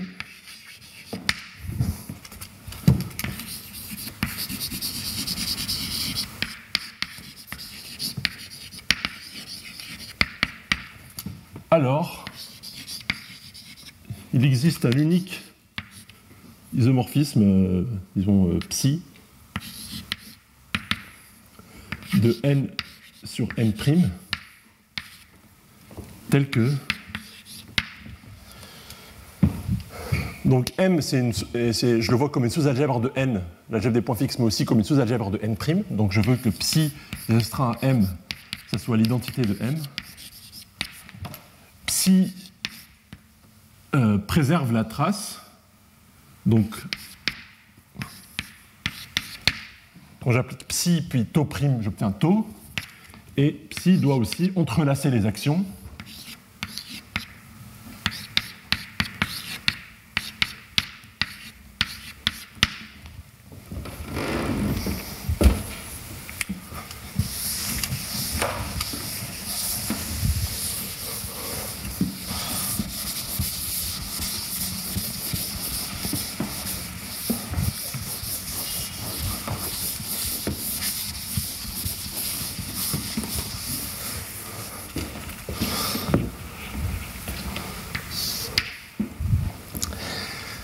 C'est un théorème d'existence et d'unicité.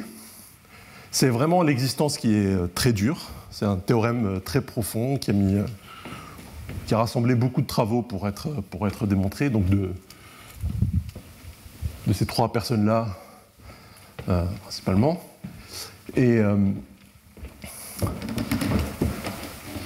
et c'est ce théorème-là donc, qui, quelque sorte, résume toute la théorie modulaire. Donc l'exemple bien sûr dans le cas commutatif. Donc si m, c'est L infini de x, avec x une variété,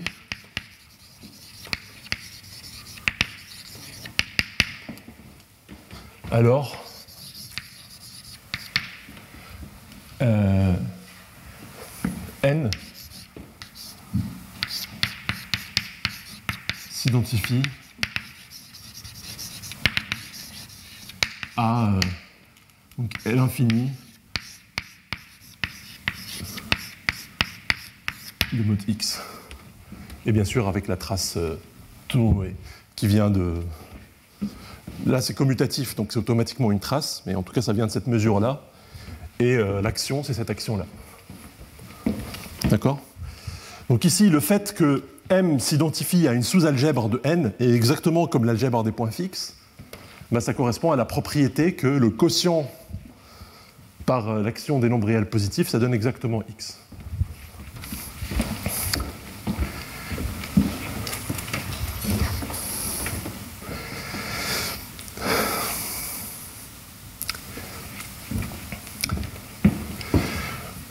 Donc ce n là, puisqu'il est unique, euh, on peut noter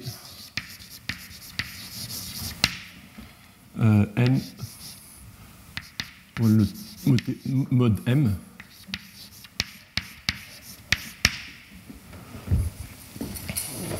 En général, quand M est une algèbre de Feynman quelconque. Donc, euh,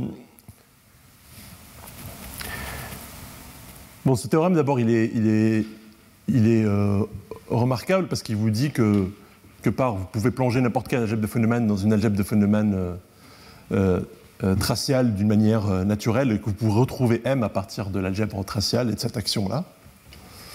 Donc, en quelque sorte, ce théorème-là, il a permis aussi de la même façon que l'extension de Maharam qu'on avait vu permettait de passer d'une action qui ne préserve pas de mesure en général à une action qui préserve la mesure, bah, ce théorème-là, il vous permet de passer d'un problème sur des algèbres de phénomènes de type 3 à un problème euh, qui n'est pas toujours... Euh, c'est pas toujours plus simple d'avoir ce point de vue-là, mais des fois c'est utile, à un problème sur des algèbres de phénomènes qui admettent une trace.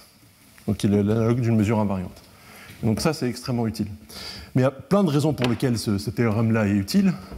Il est euh, même indispensable. Donc on avait vu que un des intérêts de cet objet-là, mode X, c'est qu'il permettait de définir des espaces LP canoniques associés à la variété X, qu'on voyait comme des... Euh,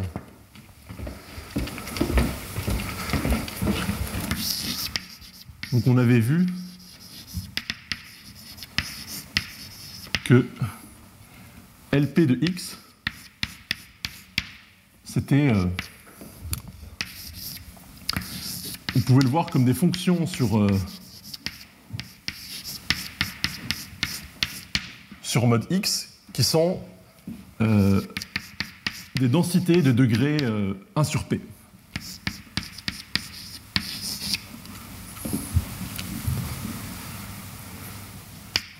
Avec la condition que euh, d'intégrabilité.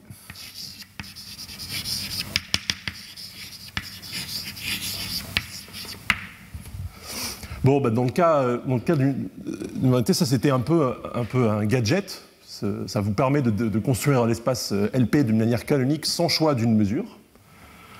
En fait, dans le cas non commutatif, c'est en fait, indispensable de passer par le modèle. Il n'y a pas de façon simple pour un facteur de type 3 de définir les espaces LP associés à M. Si vous essayez de le faire en choisissant un état quelconque, comme on ferait dans le cas classique en choisissant une mesure, ben, en fait, ça ne marche pas. Donc il faut, passer par ça. Donc ça, c'est Hagerup qui avait compris ça. Donc il a défini euh, l'espace LP de M pour M une algèbre de phénomène quelconque comme. Euh, alors, il y a une notion d'opérateur euh, non borné associé à une algèbre de Feynman, que je ne vais pas rappeler, mais c'est vraiment très naturel, c'est similaire à la notion de, à une fonction non bornée sur un espace mesuré. Vous pouvez associer un opérateur non borné associé à une algèbre de Feynman M. Dans le cas où il est représenté sur un espace de Hilbert, ça correspond vraiment à des, espaces, des opérateurs non bornés comme on a l'habitude, qui vont être euh, dilatés de cette façon-là par, euh, par cette action-là. Et ces espaces-là, et donc H est aussi intégrable, donc LP intégrable.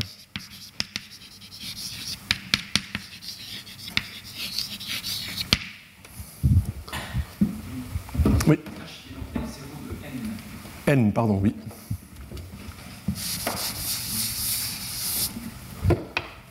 Ce que j'avais noté mode M.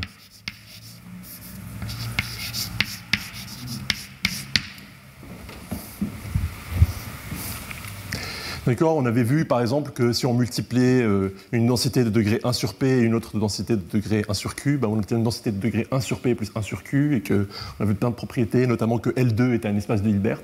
Bah, là, on va voir exactement la même chose. Donc notamment, ça donne un espace de Hilbert canonique associé à M, qu'on appelle L2 de M, est un espace de Hilbert.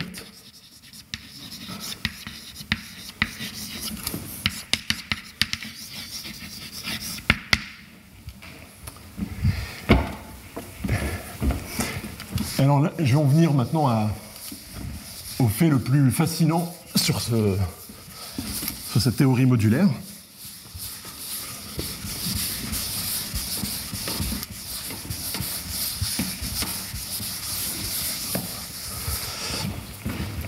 Donc ici, on peut définir euh, ce que c'est. J'avais défini dans, le premier cours donc ce que c'était qu'une densité de degré z, où z est un nombre complexe quelconque, qu'on peut remplacer 1 sur p par un, nombre complexe z quelconque. On une notion de z densité. Et eh ben ça, ça va être, euh, ça va donner quelque chose d'extrêmement intéressant dans le cas non commutatif des algèbres de Feynman. Donc L1 de m, ça c'est les densités donc, de degré 1. Ça, ça s'identifier à M étoile, de façon très naturelle. Donc quand vous avez phi une forme linéaire positive sur euh, normale sur m, donc on voit comme l'analogue d'une mesure euh, sur m, ben on peut le voir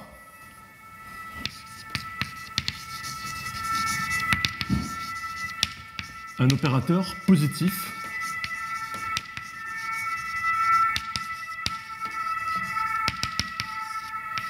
sur euh, mode M tel que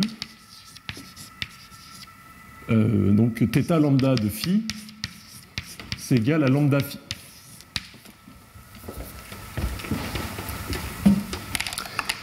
Ben, ce qu'on peut faire maintenant, c'est regarder ce que ça donne phi puissance it. Quand c'est un opérateur positif, j'ai le droit de faire ça, de prendre euh, une puissance imaginaire. Donc là, on obtient quelque chose qui vérifie cette relation-là. Donc c'est une densité de degré IT, si vous voulez. Et ça, ça va être un unitaire. Parce que phi est positif, je l'ai élevé à une puissance imaginaire, ça, ça va être un unitaire. Et si x appartient à m, alors qu'est-ce qui se passe quand on fait quand on conjugue x par phi puissance it ben on obtient un lambda puissance it qui vient de ce premier facteur, puisque c'est un automorphisme. x, ben, ça reste x, puisque x est dans m, donc il est fixé par θ lambda. Et ici, on obtient lambda puissance moins it fois phi puissance moins it. Et donc là, on peut simplifier. Et donc, on obtient phi puissance it, x puissance phi puissance moins it. Autrement dit, cet élément-là, il est fixé par θ lambda. Donc,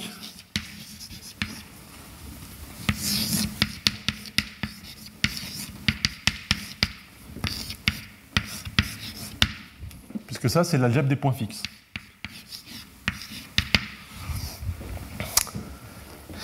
Donc ça, c'est quelque chose qui, qui bien sûr, n'a pas de sens dans le cas commutatif, puisque là, tout va commuter. Donc ça, cet automorphisme intérieur, il va être euh, trivial. Mais en fait, dans le cas non commutatif, bah, ce qu'on obtient ici, c'est qu'à cet état phi, on a cette famille d'unitaires dans cette algèbre plus grande qui vont préserver M globalement. Et donc ça, ça va définir un groupe, une action en fait de R, donc un groupe qu'on appelle le groupe modulaire de phi.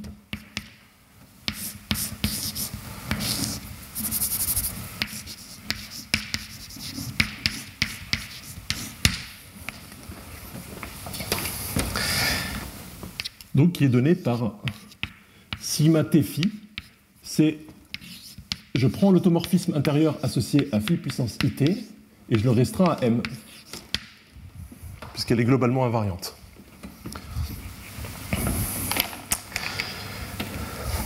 Donc ça, c'est quelque chose en fait de, de, remarquable. En réalité, en fait, là je le fais dans le sens, euh, dans le sens inverse de ce qui a été fait historiquement. en fait, ce théorème euh, que j'ai énoncé ici, et que, donc j'ai dit qu'il résumait en fait toute la théorie modulaire, et en fait à partir de lui, si on l'utilise comme boîte noire, on peut retrouver toute la théorie. En réalité, euh, ce, qui, a été fait historiquement, c'est que c'est ce groupe-là d'abord, l'existence de ce groupe à un paramètre-là qui a été euh, découvert historiquement en premier. D'accord? Ça, ça a été découvert par Tomita. Donc, le fait qu'on peut associer à chaque état, à chaque euh, un, un groupe un paramètre, Euh, euh, ça a été découvert par Tomita en premier. Et en fait, c'est ça qui a permis ensuite, c'est, en, fait, c'est vraiment comme ça qu'on, arrive à, démontrer l'existence. C'est d'abord de construire ce groupe à un paramètre-là, de comprendre ses propriétés, et ensuite d'arriver à montrer euh, l'existence de ça. Alors, ça serait merveilleux, moi je pense, si quelqu'un un jour obtenait une preuve plus directe de ça, et qu'on a euh, qu'on arrivait à retrouver la théorie modulaire comme conséquence de ce théorème-là. Mais je ne sais pas comment faire ça. C'est une question que je me pose des fois, mais pour l'instant, je n'ai pas d'idée de comment faire. Il me semble que ça, c'est vraiment l'objet naturel, et que ça, ça devrait être ça l'objet fondamental. Mais il se trouve que historiquement, c'est vraiment ça qui a été construit en premier.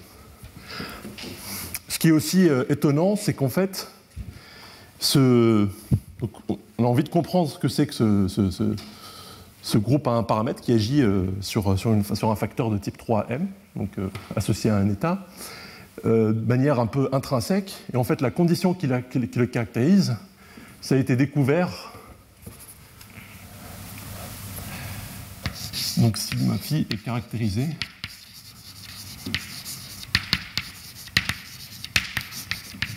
par une propriété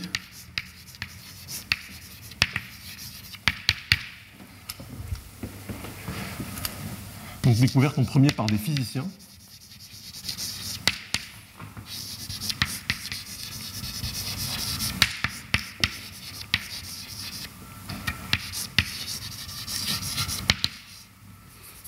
Physiciens. Donc là, ils ont caractérisé ce, groupe-là qui agit par une condition qu'on appelle la condition euh, KMS, donc, euh,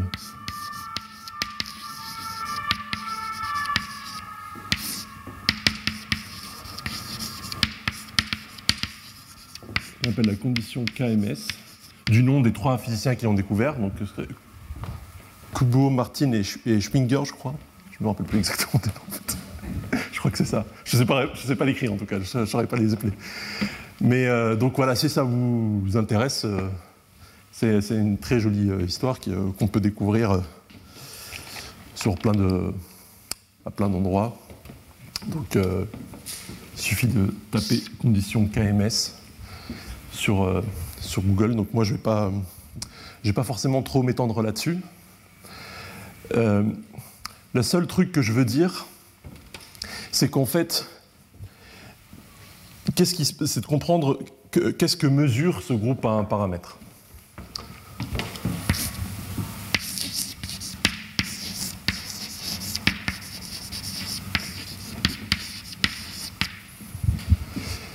si phi est une trace,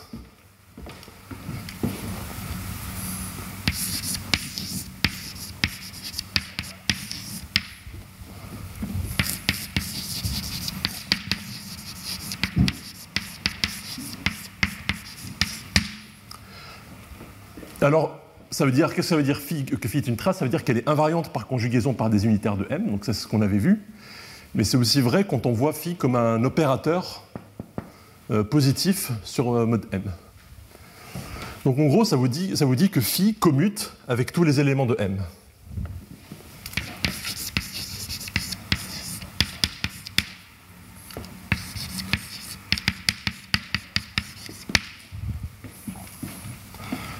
à.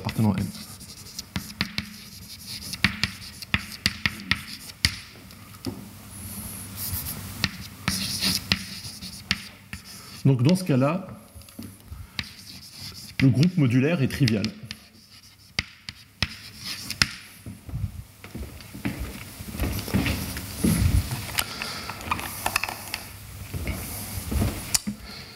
Et plus généralement, si, si, euh, si euh, euh, phi est une trace, si phi est une trace,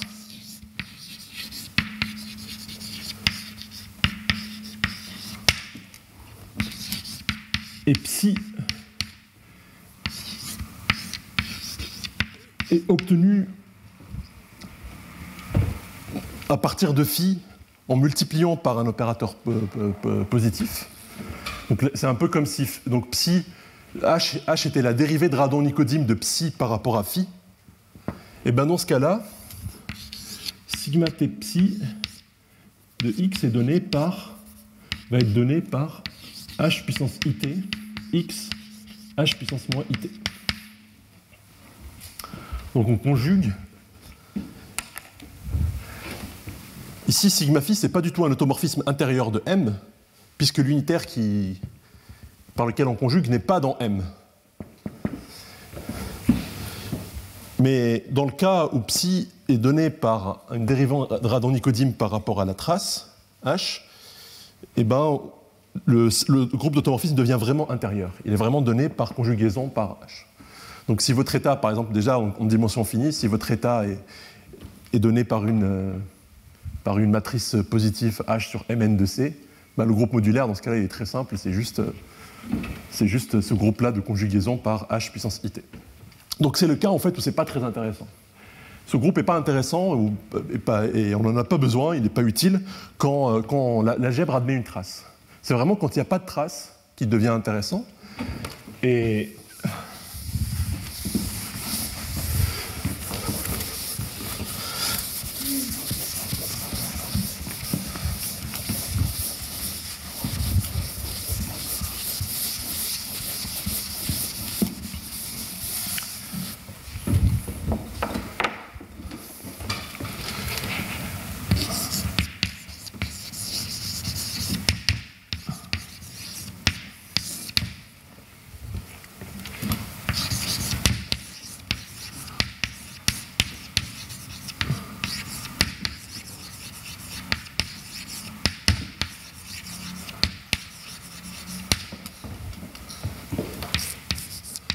général, maintenant, si je ne suppose pas qu'il y a de traces, mais que j'ai deux états phi et psi, ben là, je ne peux pas dire si sigma t phi va être. Euh, en général, il ne va pas être intérieur, ça ne va pas être un automorphisme intérieur. Mais par contre,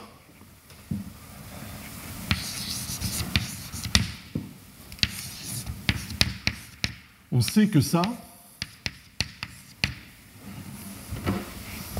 cet élément-là, a priori, il est dans mode M, mais vous voyez qu'ici, ça c'est une densité de degré IT, ça c'est de degré moins IT. Donc ça, c'est fixé par l'action euh, qui dilate la trace. Et donc c'est dans M.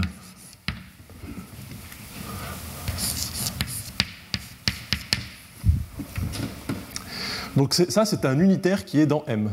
Et donc ça, ça vous relie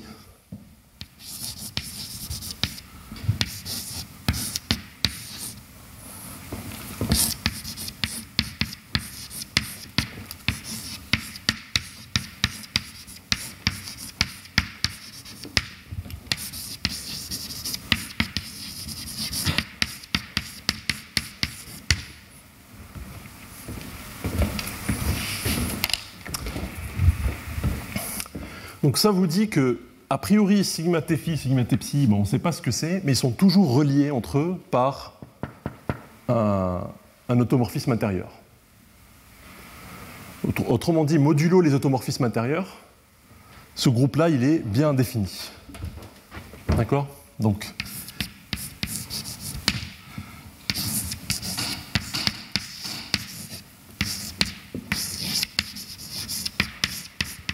Donc quand on regarde le groupe des automorphismes extérieurs, donc haute M quotienté par les automorphismes intérieurs, ben ce, ce groupe-là ne dépend pas de phi.